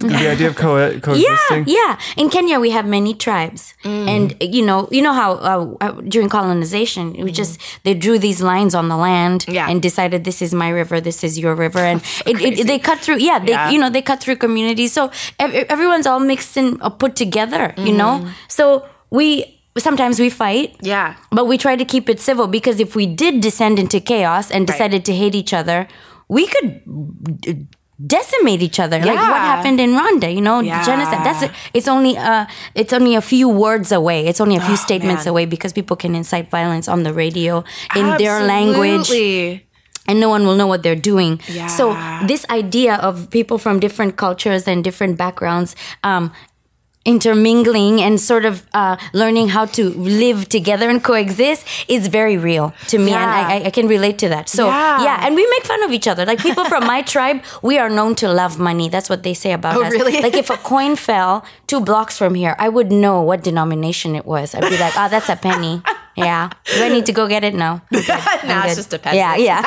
Not worth the time. So we we have those and, and people from the west, the ones who eat the fish, Uh-huh. are you know they're they're smart because fish have omega three. You know we, we have those things, Yeah, and yeah, it's yeah, yeah. everywhere. And it's nice to hear that in New York they have that too. Oh, and they're not killing each other. No, and it's it's it literally is the melting pot. I mean, Yeah. Mm. everybody's a New Yorker at some point, even though you're also whatever else you are. You know what Yeah. I mean? But like you're you're you're brought together by like the shared experience of how much the subway sucks. Sucks, or, right. like, you know, like- Is it, is it, how do you feel about LA when, when it comes to that? Do you, do you find the little communities? I know the one we live in is predominantly Armenian. Yeah, Which is cool. Yeah, I live close to an Armenian community too. I live in um like like East Hollywood, so I'm just south of Thai Town, Mm, where all the Thai restaurants are. Um, and it's little, it's the edge of Little Armenia too. And Mm. um, yeah, I think it's it's funny. Like LA is so different from New York in the sense that um, everybody feels a little bit more like I think it's because we drive and we don't Oh. like we don't walk places. Mm, and also because the city is so spread out. So it's like lots of little different cities kind of all stuck together. Mm. So like it's it does feel a little more isolated sometimes. Um, that's why I really love where I live now because Mm. I'm really close to Hollywood. I'm close to Silver Lake. I'm not that far from North Hollywood. I'm Mm. not that far from Koreatown and downtown. Like it feels really central, Mm. and I like kind of you know like if I lived out in Pasadena, I think I would feel kind of isolated. or like if I Isolated, lived on the west side, I would feel isolated. Mm. I like being in the middle, um, and it's better for gigs and stuff too for commuting. Mm. But uh, but yeah, I don't know. I mean, I think there's like. It, I think in the music community too, like I hear a lot of my friends talking about feeling like this is kind of a segue, but it's still in the same it, this sense of isolation, like mm. feeling like, oh, like how do I get people to come to my shows who aren't immediately within my community? Like how mm-hmm. do I bring people in from, you know, who aren't just other musicians or other Right. artists? Like how do I get like fans? Like how do I connect with people who Right. don't do what I do? Because a lot of the time we're just supporting each other and it's kind of like this echo chamber bubble thing. Oh, And then it also becomes a popularity contest of like who is like the hip new band Mm. that is going to get booked everywhere and everyone's going to show up for their thing. Mm. And those of us who like make music that is kind of like maybe less kind of like current, I guess. Like I, I don't know. I have a friend who I was talking to today who's like a, a kind of alt country Americana artist, mm. and his music is really beautiful. And he gets really frustrated that people don't come to his shows in mm. LA. And I'm like, dude, you got to tour because people. I'm telling you, because he hasn't really done that before. Mm. I'm like, I've toured through the Southwest and like up the coast and stuff, and like up in Alaska and up in Canada, and like. People will die over your music in the Southwest. Like people in Arizona, in New Mexico, go out to fucking Nashville, go to Texas. Like even just go up to the Central Coast. Like people will love your music in a place where they're not like inundated Right. with like all this stuff. 'Cause I, so I do think that in LA, people kind of tend to get like stuck in their own bubble a little, whether it's like a um you know, like a geographical bubble where you're like, I don't want to sit in traffic for two hours to go visit you if you live in Venice and I live Yeah. in fucking like, you know, um, Echo Park, but like, uh, or if it's like kind of a community bubble where it's like it's a beautiful community and everyone's really supportive, but like it just stays within the community if we don't find ways to like branch out and meet Mm. um, you know, other people. That's why I mm. think for musicians, like it's it's it's really useful to live in a big city, especially when like LA, where like there are a lot of resources. There's a lot of industry resources, mm. and you can meet people who have like I have so many friends now who have like home studios and stuff. So like you don't have to like have a record deal or have a bunch of money to go make a record. If you have a friend who like literally is set up in their living room. It's LA. Mm. Everyone has a fucking home studio here. Mm. Yeah. You know, you just got to know people mm. and then like you can do work trades and you can do all kinds of stuff. People just want to make stuff here. Right. But um so that's really useful, but I think I think a lot of us get too hung up on like get being stuck in LA and feeling suffocated because it's mm. like, well, no one's listening to my shit though. Like, mm. you know, I'm playing the same venues and no one's coming or no one's listening. Everyone's talking over me because everyone's thinking about their own shit, their own show or whatever. Right. So I think it's really important for for independent artists to find ways of like reaching beyond their immediate community. Mm. Like whether that's utilizing different social media platforms. I have a few friends who are really skilled at that who do like Periscope, like mm. live, you know, feeds of mm. their shows mm-hmm. or like or connecting with people outside of LA um, or just touring, like touring and and meeting people all over the country. And the cool thing is the more you tour, in America, like mm. the more you, you then end up with friends all over the country. So then you can keep touring because you know people, you have couches you can crash on, mm. and you have like if you've been to Arizona and they love your music there, you know you can go back and they're gonna come back to your show and they're mm. gonna bring their friends, Right. You know, and the local radio station might like you know pick you up and like give you a like I don't know. I think. It's important to branch outside, but that was the segue. I no, just, like, no, no. that out I was, into a whole I was just thinking thing. what, about what you were saying. It, it applies in Tokyo too. It's a city thing. Yeah. In Tokyo, oh my gosh, we would play these really good shows, and not so many people would turn out. Mm-hmm. But then we decide to tour.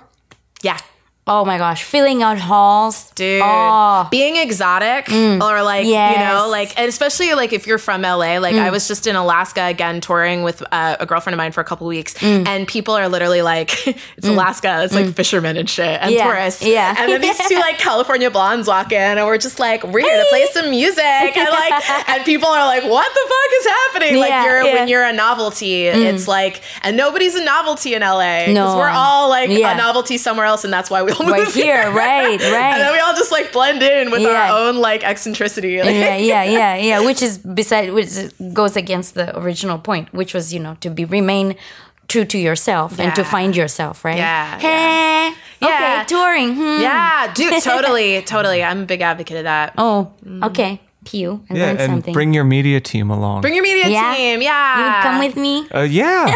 That's perfect. Would you let me shoot you Mm-hmm. with the camera? with the camera. with the camera, yes. Oh, that was sucks. That's terrible. Do that again. Okay. there we go. That's what Good we wanted job. to do. Yay. Please pull the first card from the Oh ball. yes. Oh my gosh, I'm We're nervous. turning this little over to previous guests on the Hollywood Fishbowl. Okay, what if we To got- host.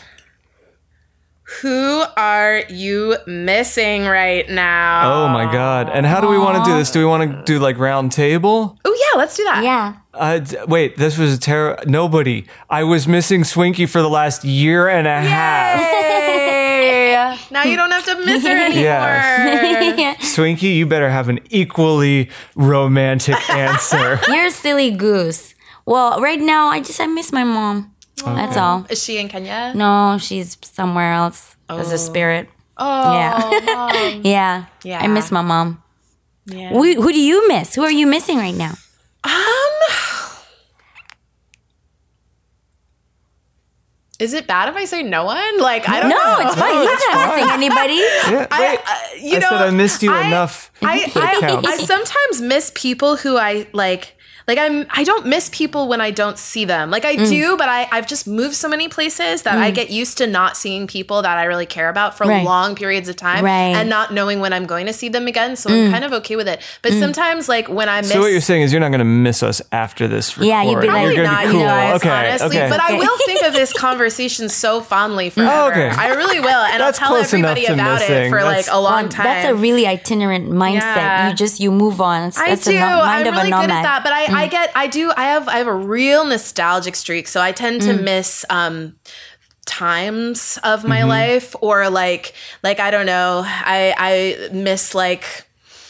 Or, or people who are right there with mm-hmm. me, mm-hmm. but I miss them if they can't be present with me. And Mm. Right. I'm like, man, I just wish you could be present with me. It feels like you're so far away, even though you're Mm. right here. Mm. Like, Oh, mm. that's worse than mi- than the person. That's right. like the worst thing mm. in that's the world. That's the only is- missing that has been experience I've been experiencing in my heart lately is missing a person who I once felt very close to and I'm still ah. geographically close to, but cannot be emotionally close to because he can't. Is Mm. that ongoing and even affecting things today? or am I pulling the curtain too far back with that question? Well, since nobody else knows the context of it, I will answer it with a absolutely. Yes. Oh. Should I put this back? No, no, no, we'll No, leave it out. we We'll leave leave it it out. And no further pick it up questions. I'm not here to throw anyone under the bus. Swinky, why don't you pull a fishbowl But I'm question? not in? aghast. You can No, still pull it. so- th- thank you, Phoebe. Good lord. What are these is a rules? I don't understand now. these rules. there are no rules. What? No, I'm not answering that. You have to ask it first. I'll answer it. What is it? there you go, Phoebe. Underrated sexual or romantic act. you, you, there's not even a single romantic act that you don't want to speak on. I only read the first part. Sorry. Oh, Underrated. Okay, so what's an underrated romantic thing? You're gonna I be in a think- corner because I uh, I complete the every romantic checklist that you've ever composed so perfectly. I th- I think. All right, grooming.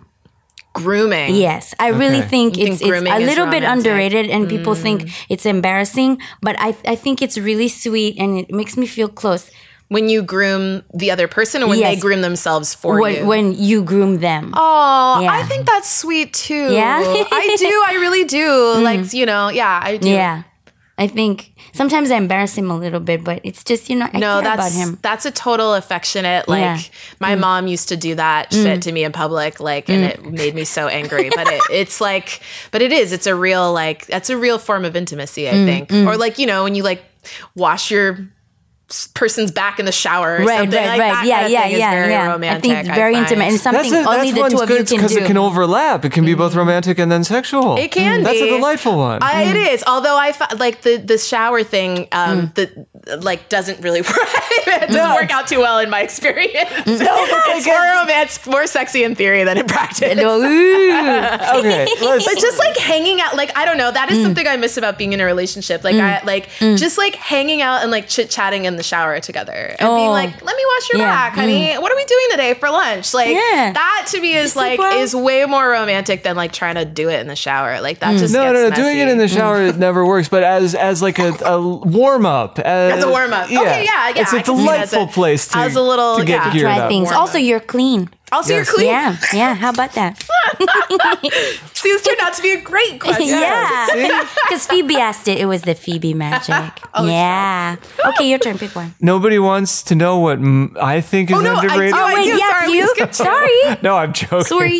What do you think What? is underrated? In the world of sex, I think nothing. I think humans have appropriately rated sex on their meters of how much they like Everything. it. Okay, good. Everything is appropriately rated. This is hornball.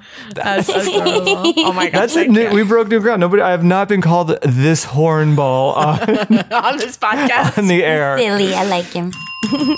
Is it my turn to? Oh, and anyone's allowed to ring this bell. I am not the the bell commander. The bell, like, The bell means signify? that that's done. Oh, oh, moving That we're on. on next Moving on to the next thing. I guess Okay. I should set that up at the beginning. If we ever had asked you a question that you were not keen to answer, you could Oh, have I rung think out. you could but tell I, by now I love talking. Oh yeah, I'll, you I'll talk about just about anything. anything. Like, That's really easy for people uh, who ask you questions. then you better be ready to answer this.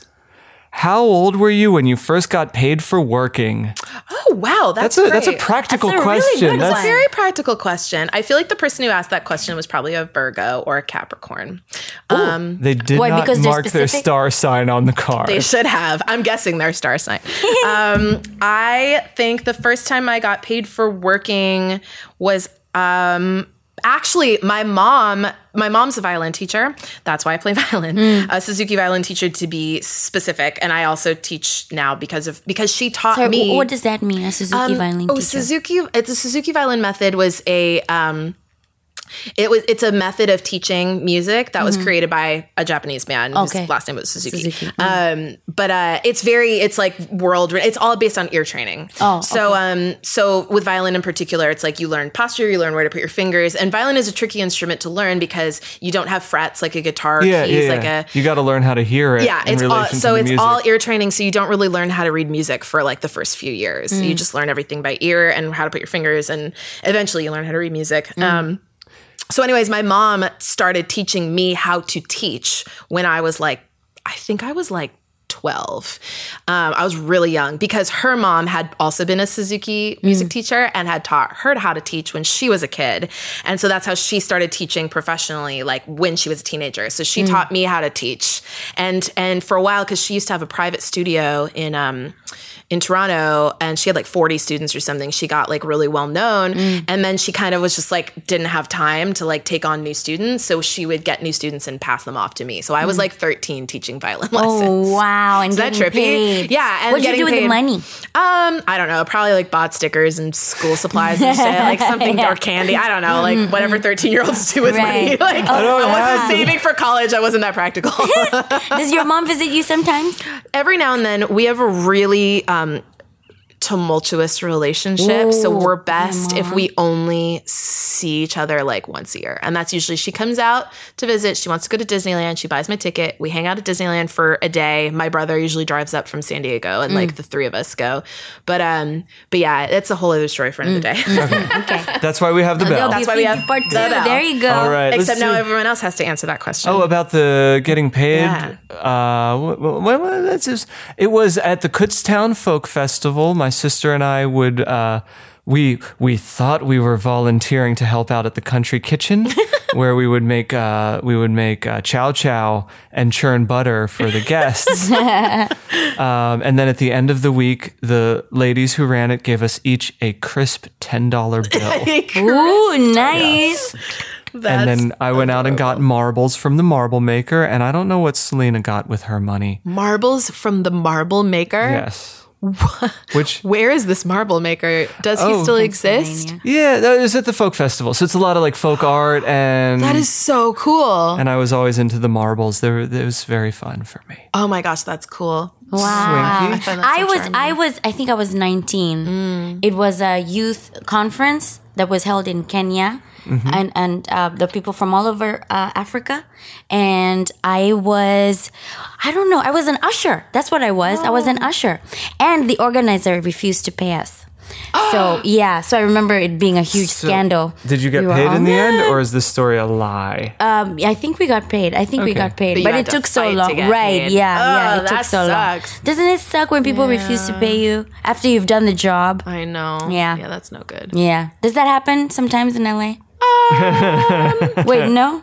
Wait, why did you laugh? Did it happen Like, to you? uh, no, no, no, because it can happen anywhere. Yeah. The, being in a union town definitely helps. There are a lot of watchdogs eager Yeah. to, Right. to find people who break the rules. Yeah. Mm-hmm. But you can get ripped off anywhere. yeah. Yeah. Oh, yeah. That's mm. for sure. Mm. Mm. Most of the time, I find sometimes you just have to hunt people down, and it takes a while, and that's annoying. But I've also been guilty of that too, because you know, money is a tough thing when you're a freelancy person. Yeah, yeah. All right, Swinky, grab a card. There we go. Get your card. Yay. I, we already did it. The underrated um, act. Oh, That's is why it you my pull turn another- again? Wait, did you not pull? A second one? Yeah. I didn't You're pull a supposed to second do one. it Oh, I'm so sorry, Phoebe. That's One for okay. I Oh, I I have my tail between my legs, covered in shame. I- Unnecessary. No shame this necessary. is unacceptable No hosting. shame. no, it's great. It's great. Um, okay, let's see. I want to get a good one. Yeah. A good one. um, okay, what does this say?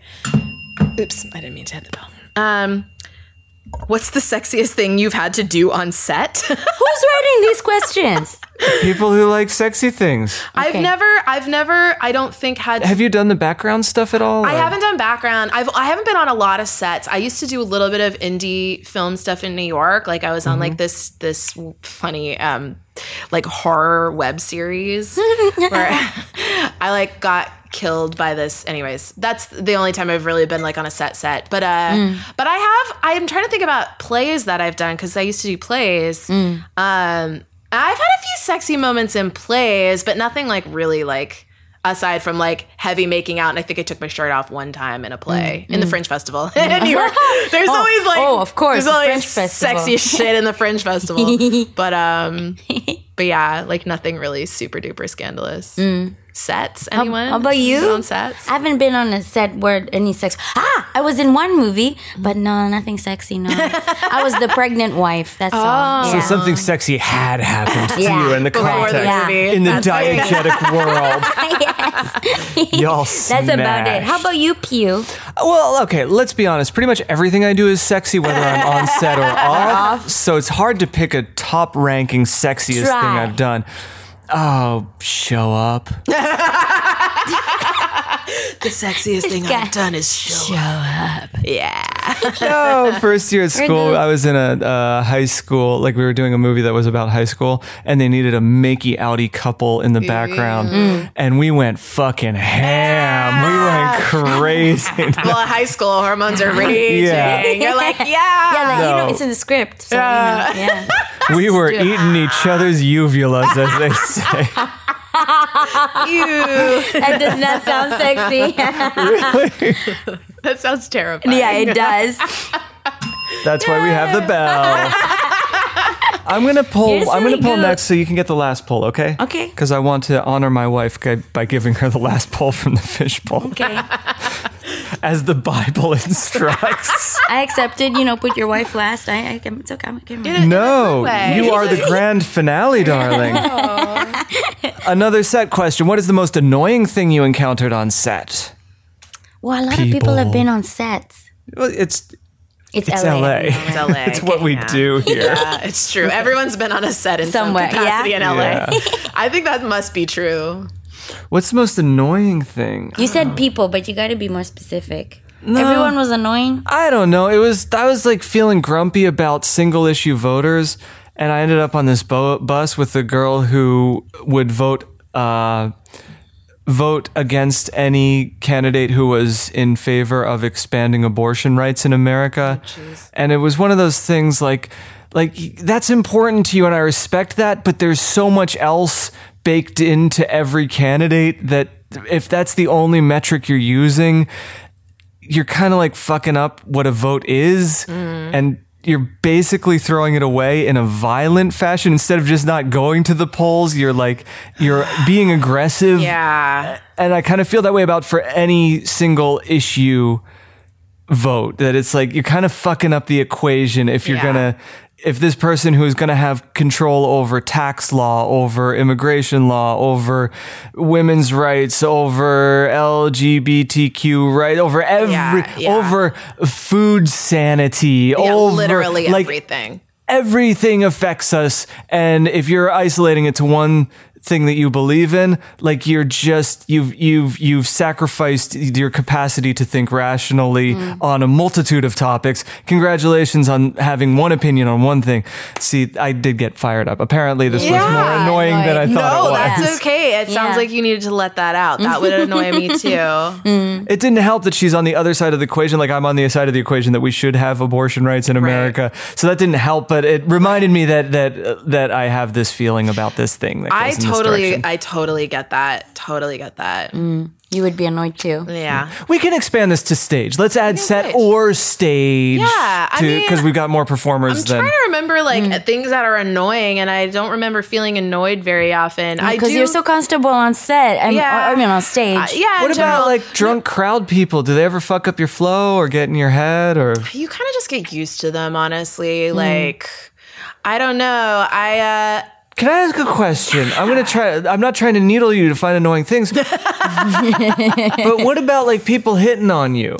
Does that ever get uh, obnoxious? Um, Yeah, okay, actually totally. And that that is something that like well, it doesn't happen until like after you get off stage, right? Mm-hmm. Because there is this thing that happens when you're on stage where mm-hmm. people see you as kind of larger than life. And mm. actually, when I was doing the dinner theater in Alaska, this used to happen a lot because I was like not only on stage, but I was literally like serving people in character in a showgirl costume. Right, right, yeah. And so people like treat you like a like a you know, like you're not a real person. You're like a character to them. And they don't Yeah, like yeah, realize yeah. that you're like a human being underneath there. So like um and I had some weird experiences with that, but I definitely like recently actually now that you bring it up, I okay, so I played a show I'm going to talk about this on this podcast. I played a show a couple months ago, at my own set with my band, and like there was a fan there who I know and have known um, from around showing up to different shows uh, who like got drunk and after my set like got kind of like handsy with me got uh-huh. like a little inappropriate mm. and i was really angry. Mm. Um my, my knee-jerk reaction to the way that he interacted with me was like to get angry and yell at him in mm. front of people because like all my friends were there and we were like standing outside after my show. Yeah. and then later I went home and I and I got really really depressed because I felt like first of all there it's such a vulnerable thing to be a performer to begin with. Like you give so much of yourself in a mm. performance. Mm. And I I usually feel really emotionally depleted afterwards mm-hmm. um like the next day because it, there's like a it, it's like literally like a serotonin drop. Like it's like coming Oh, off yeah. of drugs. And like so you feel really you know i are always feel a little like sensitive after a big show. But I, even more so i felt because i felt really objectified in a venue and a, a, a situation where like I, I should have felt empowered. And I did Yeah, feel empowered yeah. when I was on stage mm. because it was a really good show. The response was really good. Like the, the crowd was supportive and my mm. band killed it and I felt like I killed it. And then literally like my whole memory of the whole performance was wiped out because of this guy kind of like, you know, touching me in a way that I didn't like um, twice after I yelled at him the first time. Um, and I felt so kind of demeaned and devalued. Like none of the things that I do on stage m- matter to this person Wh- or, or to or to people who only Yeah. will see me as like an object to put their hands on. Well, that yeah, that that's that's like uh, uh, disrupting the whole the whole flow. Is like, is this guy a fan of the music or is he just trying to get up on? Yeah, and like there's a I talk about this with a lot of my female artist friends mm. because all of us have a similar shared experience of like oh yeah like if you're an attractive girl and you're you're putting yourself out there in a vulnerable way and you're talented like you're gonna attract male fans. You're just mm. going Yeah, to. yeah, yeah, like yeah. mo- it's just a thing, and like that doesn't. It's not a good thing or a bad thing. It's just a thing, mm. and like you know there are plenty of people who don't cross that line and and I feel genuinely like supported like by them as an artist mm-hmm. like by them showing up or them you know watching stuff or sharing words of like you know th- something I, I posted a video of res- like resonated with them. Mm. Um, but there is this weird thing and, and to me it's very knee-jerky because I think mm. in for a lot of women especially like after you've kind of been around for a while like mm. we all have had experiences of feeling violated. Um, and so I get a little like particularly like sensitive towards it um, where I'm like God, can you even see me as a person? Like, is Yeah. this? It's not really about, and, and it's really not about like like to me that's kind of more of a cultural problem than mm. a specific problem. And with this specific person like i i had a lot of empathy because i have a lot of really close male friends who are very confused right now about like the ways that they've been kind of conditioned to see mm. and treat women. Mm. And and they're really trying to like grapple with that Right. and and and change it and be like shit i had no idea like when all the me too stuff started coming out like that's so like this was the experience that all these women in my life had all had like Mm. so it's I, I i really feel for like my male friends who are like holy shit like we didn't even know that we've been trained to like you know talk about women this way or see women this way and now mm. we're trying to not because we like care about our friends. You know what i mm. mean? And about each other. Um, but there is like talk about self-awareness. I think with this particular person and with lots of people i've i've met there's kind of this still this veneer still of like not being able to really look at yourself and go shit. Like the way that i see this person is kind of fucked up. And like they're a human being underneath whatever. Like mm, whatever i wear whatever i look like whatever i sing about whatever i share like isn't really the point at the end of the day. Like mm. th- we're all still people. I think that women do that to men too sometimes, like mm. kind of just uh, we human beings do that to each other. We we commodify each other, and I really like have a, a like Very real problem with it. right, right. Anyways, that was a long-winded answer, but No, it's. I, I'm I'm wondering if we should pull another card, or that was that was uh, very beautifully said. So should we just kind of like end it there? What do you want to do? I'll leave it up to you. Should we pull one more and see if we get something wacky and silly? let's pull one more as a palate cleanser. Okay, okay, cool, cool, cool. We'll give it. And uh, Swinky, if you would be so kind, You want me to pull it? Okay. Yes. All right, come on. get a on. good one. Get a happy one. Yes. Oh. Who is was your greatest influence? oh, I love that question. Me too. I don't know. Do you guys? Does one of you want to answer? Wait, did you, you mean the Me Too movement? No, I mean, um, Okay. I, I like the question. Um, wait, what was the question? I was. Who is, is- was, was your, your greatest, greatest influence? Oh, that's easy. Uh, Harry David Eshelman, my grandfather. No questions asked. He's the one. Yeah. he does wear his bow ties. He my inherited God. all He was his a bow tie guy, and when he passed away, I got the collection. We should collection. bring bow ties back. Like Yeah. Hey, I'm doing my part, babe. You are you are? Let's like let's get Talk to to them cash out on. there. Bring back the bow Yep, you ties. should wear them every- every We time already brought go back hats. Bow ties are next. Yes, yes. You know what else is back? I never saw this one. Uh, the fanny pack. I know. Oh my god! I'm Oh, I so love into them. it. I'm I love happy. it too. I'm happy I just about hit the mic this. again. I got so excited about fanny packs. No, I'm the super- excitement is palpable. Super into the fanny pack. I thought that was done, dusted, forgotten. I love them. Everything love- comes back around. Oh, yeah. so and as soon as it came back, I was like, "Oh yeah, I do have a lot of shit that I carry around all the time." Right. It'd be like- great. to yeah. strap it to my hip. Yep. So Yeah. easy. A cell Yeah. phone, a Back couple of pens, a notepad. Yeah. It's Done. like deeper wallet. pockets. You can Yeah. wear pants without pockets and not worry about it. Yeah. Welcome back. You got Yeah, fired fanny up packs. about fanny packs. Who like is this. was your Oh gosh, this one's influence? so easy for. This is my mom. this is my mom. She was a very gracious, sweet, wise woman. Oh, very man. patient. She'd lived a lot, seen a lot, and she was still full of love. Even mm. though you know she. She had every reason to be bitter, but she was not, and I think ah. that's really beautiful. is and I really really, really, really want to be like her. I used to tell her if I could be half the woman you are, I'm set. I'm Oh, set. I'm sure you've already the sur- patience. surpassed Oh, that I hope. I well, you know, greatest influence on me. Oh, that's my mom. That's Yeah. beautiful. That's really beautiful. Your turn, Phoebes. That's such a hard question. I Mm-hmm. don't know. I feel because I feel very easily influenced by lots of people. I feel influenced by people every single day. Mm-hmm. Um, I mean, if we're talking like you know lifelong. I don't know. Like, my dad is a really great dude. He's Mm. a really, like, we are really different people. We have really different personalities. Mm-hmm. He's a retired district attorney. Mm. He's very type A. And uh, he got this, like, because my mom is the opposite. And, um, it's one of the reasons why they split up. Mm-hmm. Oh yeah. yeah. Uh, years and years and years ago. But uh, he got this, like, kind of crazy wild eccentric creative daughter but i also think like a lawyer. Like i have a lot of of both of my parents in me. And um and i have always just really admired my dad's commitment to um just like making the world a better place in whatever small way he can. Like his politics, he's very into politics, like um, recreationally. His politics are very progressive and always have been.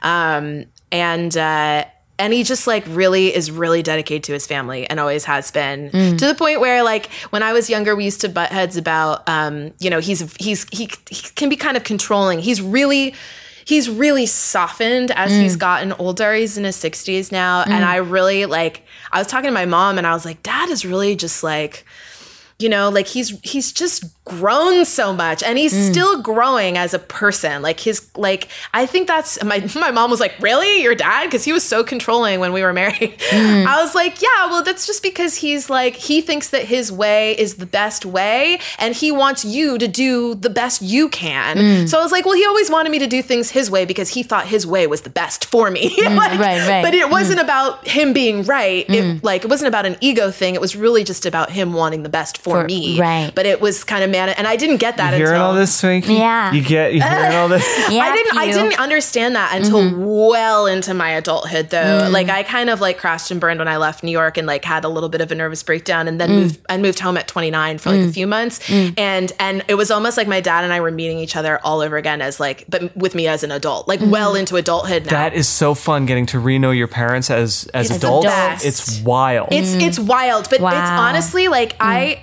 I like appreciate my parents even though I have co- like issues with my mom like mm. I understand her so much better now. I understand my dad so much better. I understand my childhood better. Mm. And like and I will say about both of my parents like they and my stepmom too cuz my stepmom has been in my life for like more than 20 years mm. and I consider her a parent too. They're all you know, people well into middle age who are still growing and are really committed to being open-minded and growing Wow. and and I think mm. that's really amazing. 'Cause there are a mm. lot of folks who kind of hit middle age and just Stagnate. yeah, and I've always been afraid of that and I I kind of feel like I have really good role models for that even though it's hard like and mm. there's a lot of like, you know, family conflict and stuff. But we've all kind of gotten to a point now where my brothers are in their 30s now too and late 20s and you know, it's like you grow up enough and everybody starts relating to each other as human beings and everybody learns from each other and I don't know, that's kind of my whole thing about like why I write so much about relationships because I think that they're really um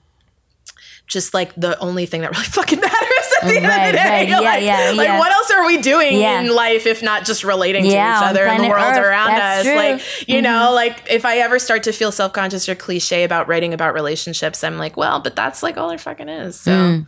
Yeah. yeah. I got a question as we bust on up out of here. Yeah. Is there a song of yours that we could play at the end of this recording after we all sign off that so people Oh. can get a sense of your flavor? I don't have anything like produced really out right now. I have some live stuff kind of on my um my Spotify. I wish I had something like queued up and ready to give you. Oh, but- not even right now. I mean, we, I can go to. YouTube or whatever and get the audio off. If you've got something, can is that possible? Can we give them a, Yeah. a flavor? I'll I'll send you something. Is that okay after That's I leave? That's perfect. We do some editing, I'm so- getting in the yeah. I'm getting in the studio like next week actually because I'm trying to get music out like at least a single by the end of the year and stuff Oh, and an nice. Mm. album next year. It's just it's taken me a long time to kind of develop m- my creative vision enough to get to the point where I felt like ready to do that. And now I'm kind of like, oh, I see what the thing is. Yep, I know yep. these songs. They've been out in the world. I've been playing them for a couple Mm, years. Like now I know what they need and they're ready to be. And I'm also getting more adept at writing in, to a place where um, I'm like, oh, this song, I, I get it now. Like I Mm. wrote, like my writing, I think is evolving to the point where I'm like, I know exactly what this needs to sound like and to be in the world. Wow. So I'll send you some live stuff. Send, send us some stuff. it'll be half baked, but raw. You That's know? okay.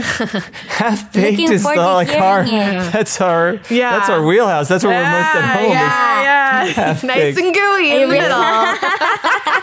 Then let's let's get some plugs going so we can we can share your Yeah, your brilliance with the, you. the the audience. You guys are awesome. So um, I'll go first because I'm the least interesting. We want the person that people are actually going to be trying to figure out last, so they have time to open up their phones or get a pen out.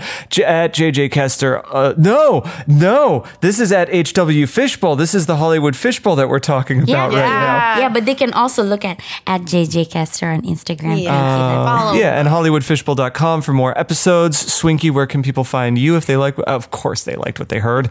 Please look for Swinky Doodles on Instagram.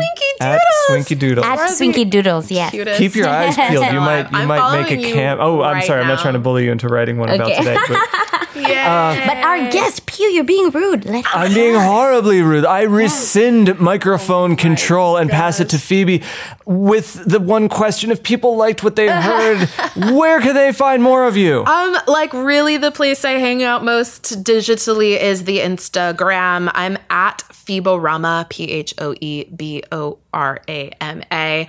Um, I don't know. I post a lot of things I'm thinking about, things I'm doing, shows I'm playing. I'm playing a lot of shows all, all the time. So, um, and once I get my ass in the studio and I have some stuff to like really put out into the world, that's where I'll be posting about it first. I'm on Facebook too, but Do you put, post your schedule on Phoeborama? yeah, I do. I post everything. I post show posters. I usually like on my um, profile, like when you go to my my page or my feed or whatever, like I'll put whatever my next show is, the Okay. place, the location, the date, the time, whether it costs good. any money or not. Um, yeah, and just and any collaborations that I'm doing with people, I collaborate with a lot of different people in a lot of different capacities, and um, I'm also very passionate about um, sharing work that my friends do because they're all amazingly brilliant. Yeah. Um, wow. I follow your feed. It is a delight. It is you. a very good feed. Yes, I'm glad you highly like it. recommended. Nice. Then let's GTFO so they can hear your brilliance. Is that Yeah, people, go look for Phoeborama. They don't have to. We're gonna play something as soon as we.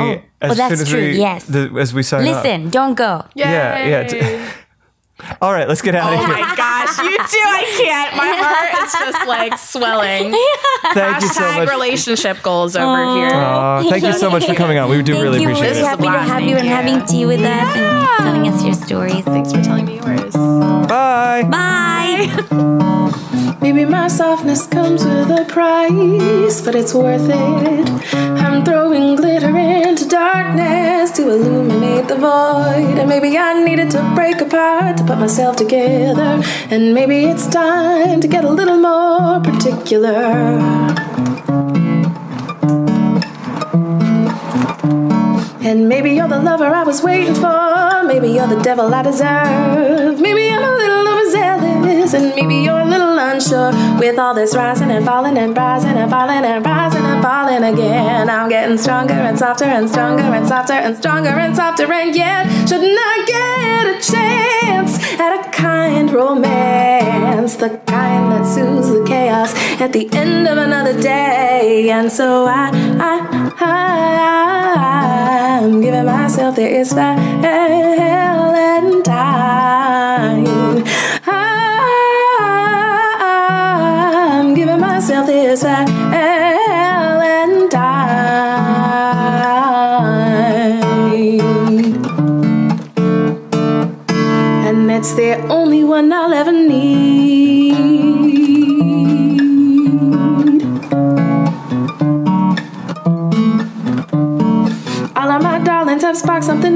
inside of me. Blinded by glitter that covers the darkness, I can barely hide. And all of my lovers have loved me so perfectly and perfectly.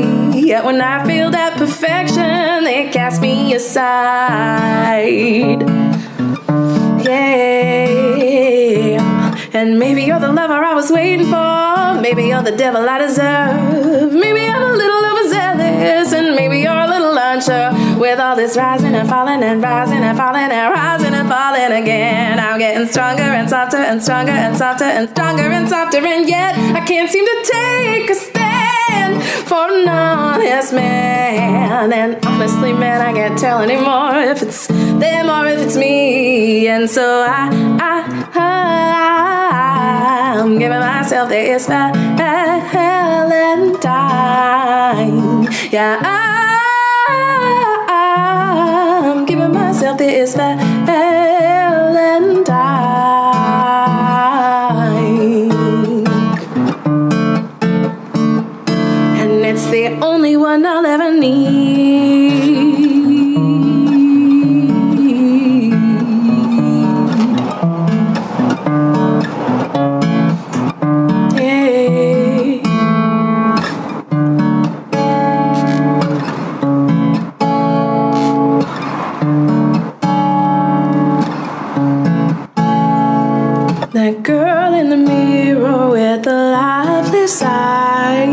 She's grown into a fearless woman on the rise, and I don't want to leave you behind, but it's now or never. Right now, I've run out of time.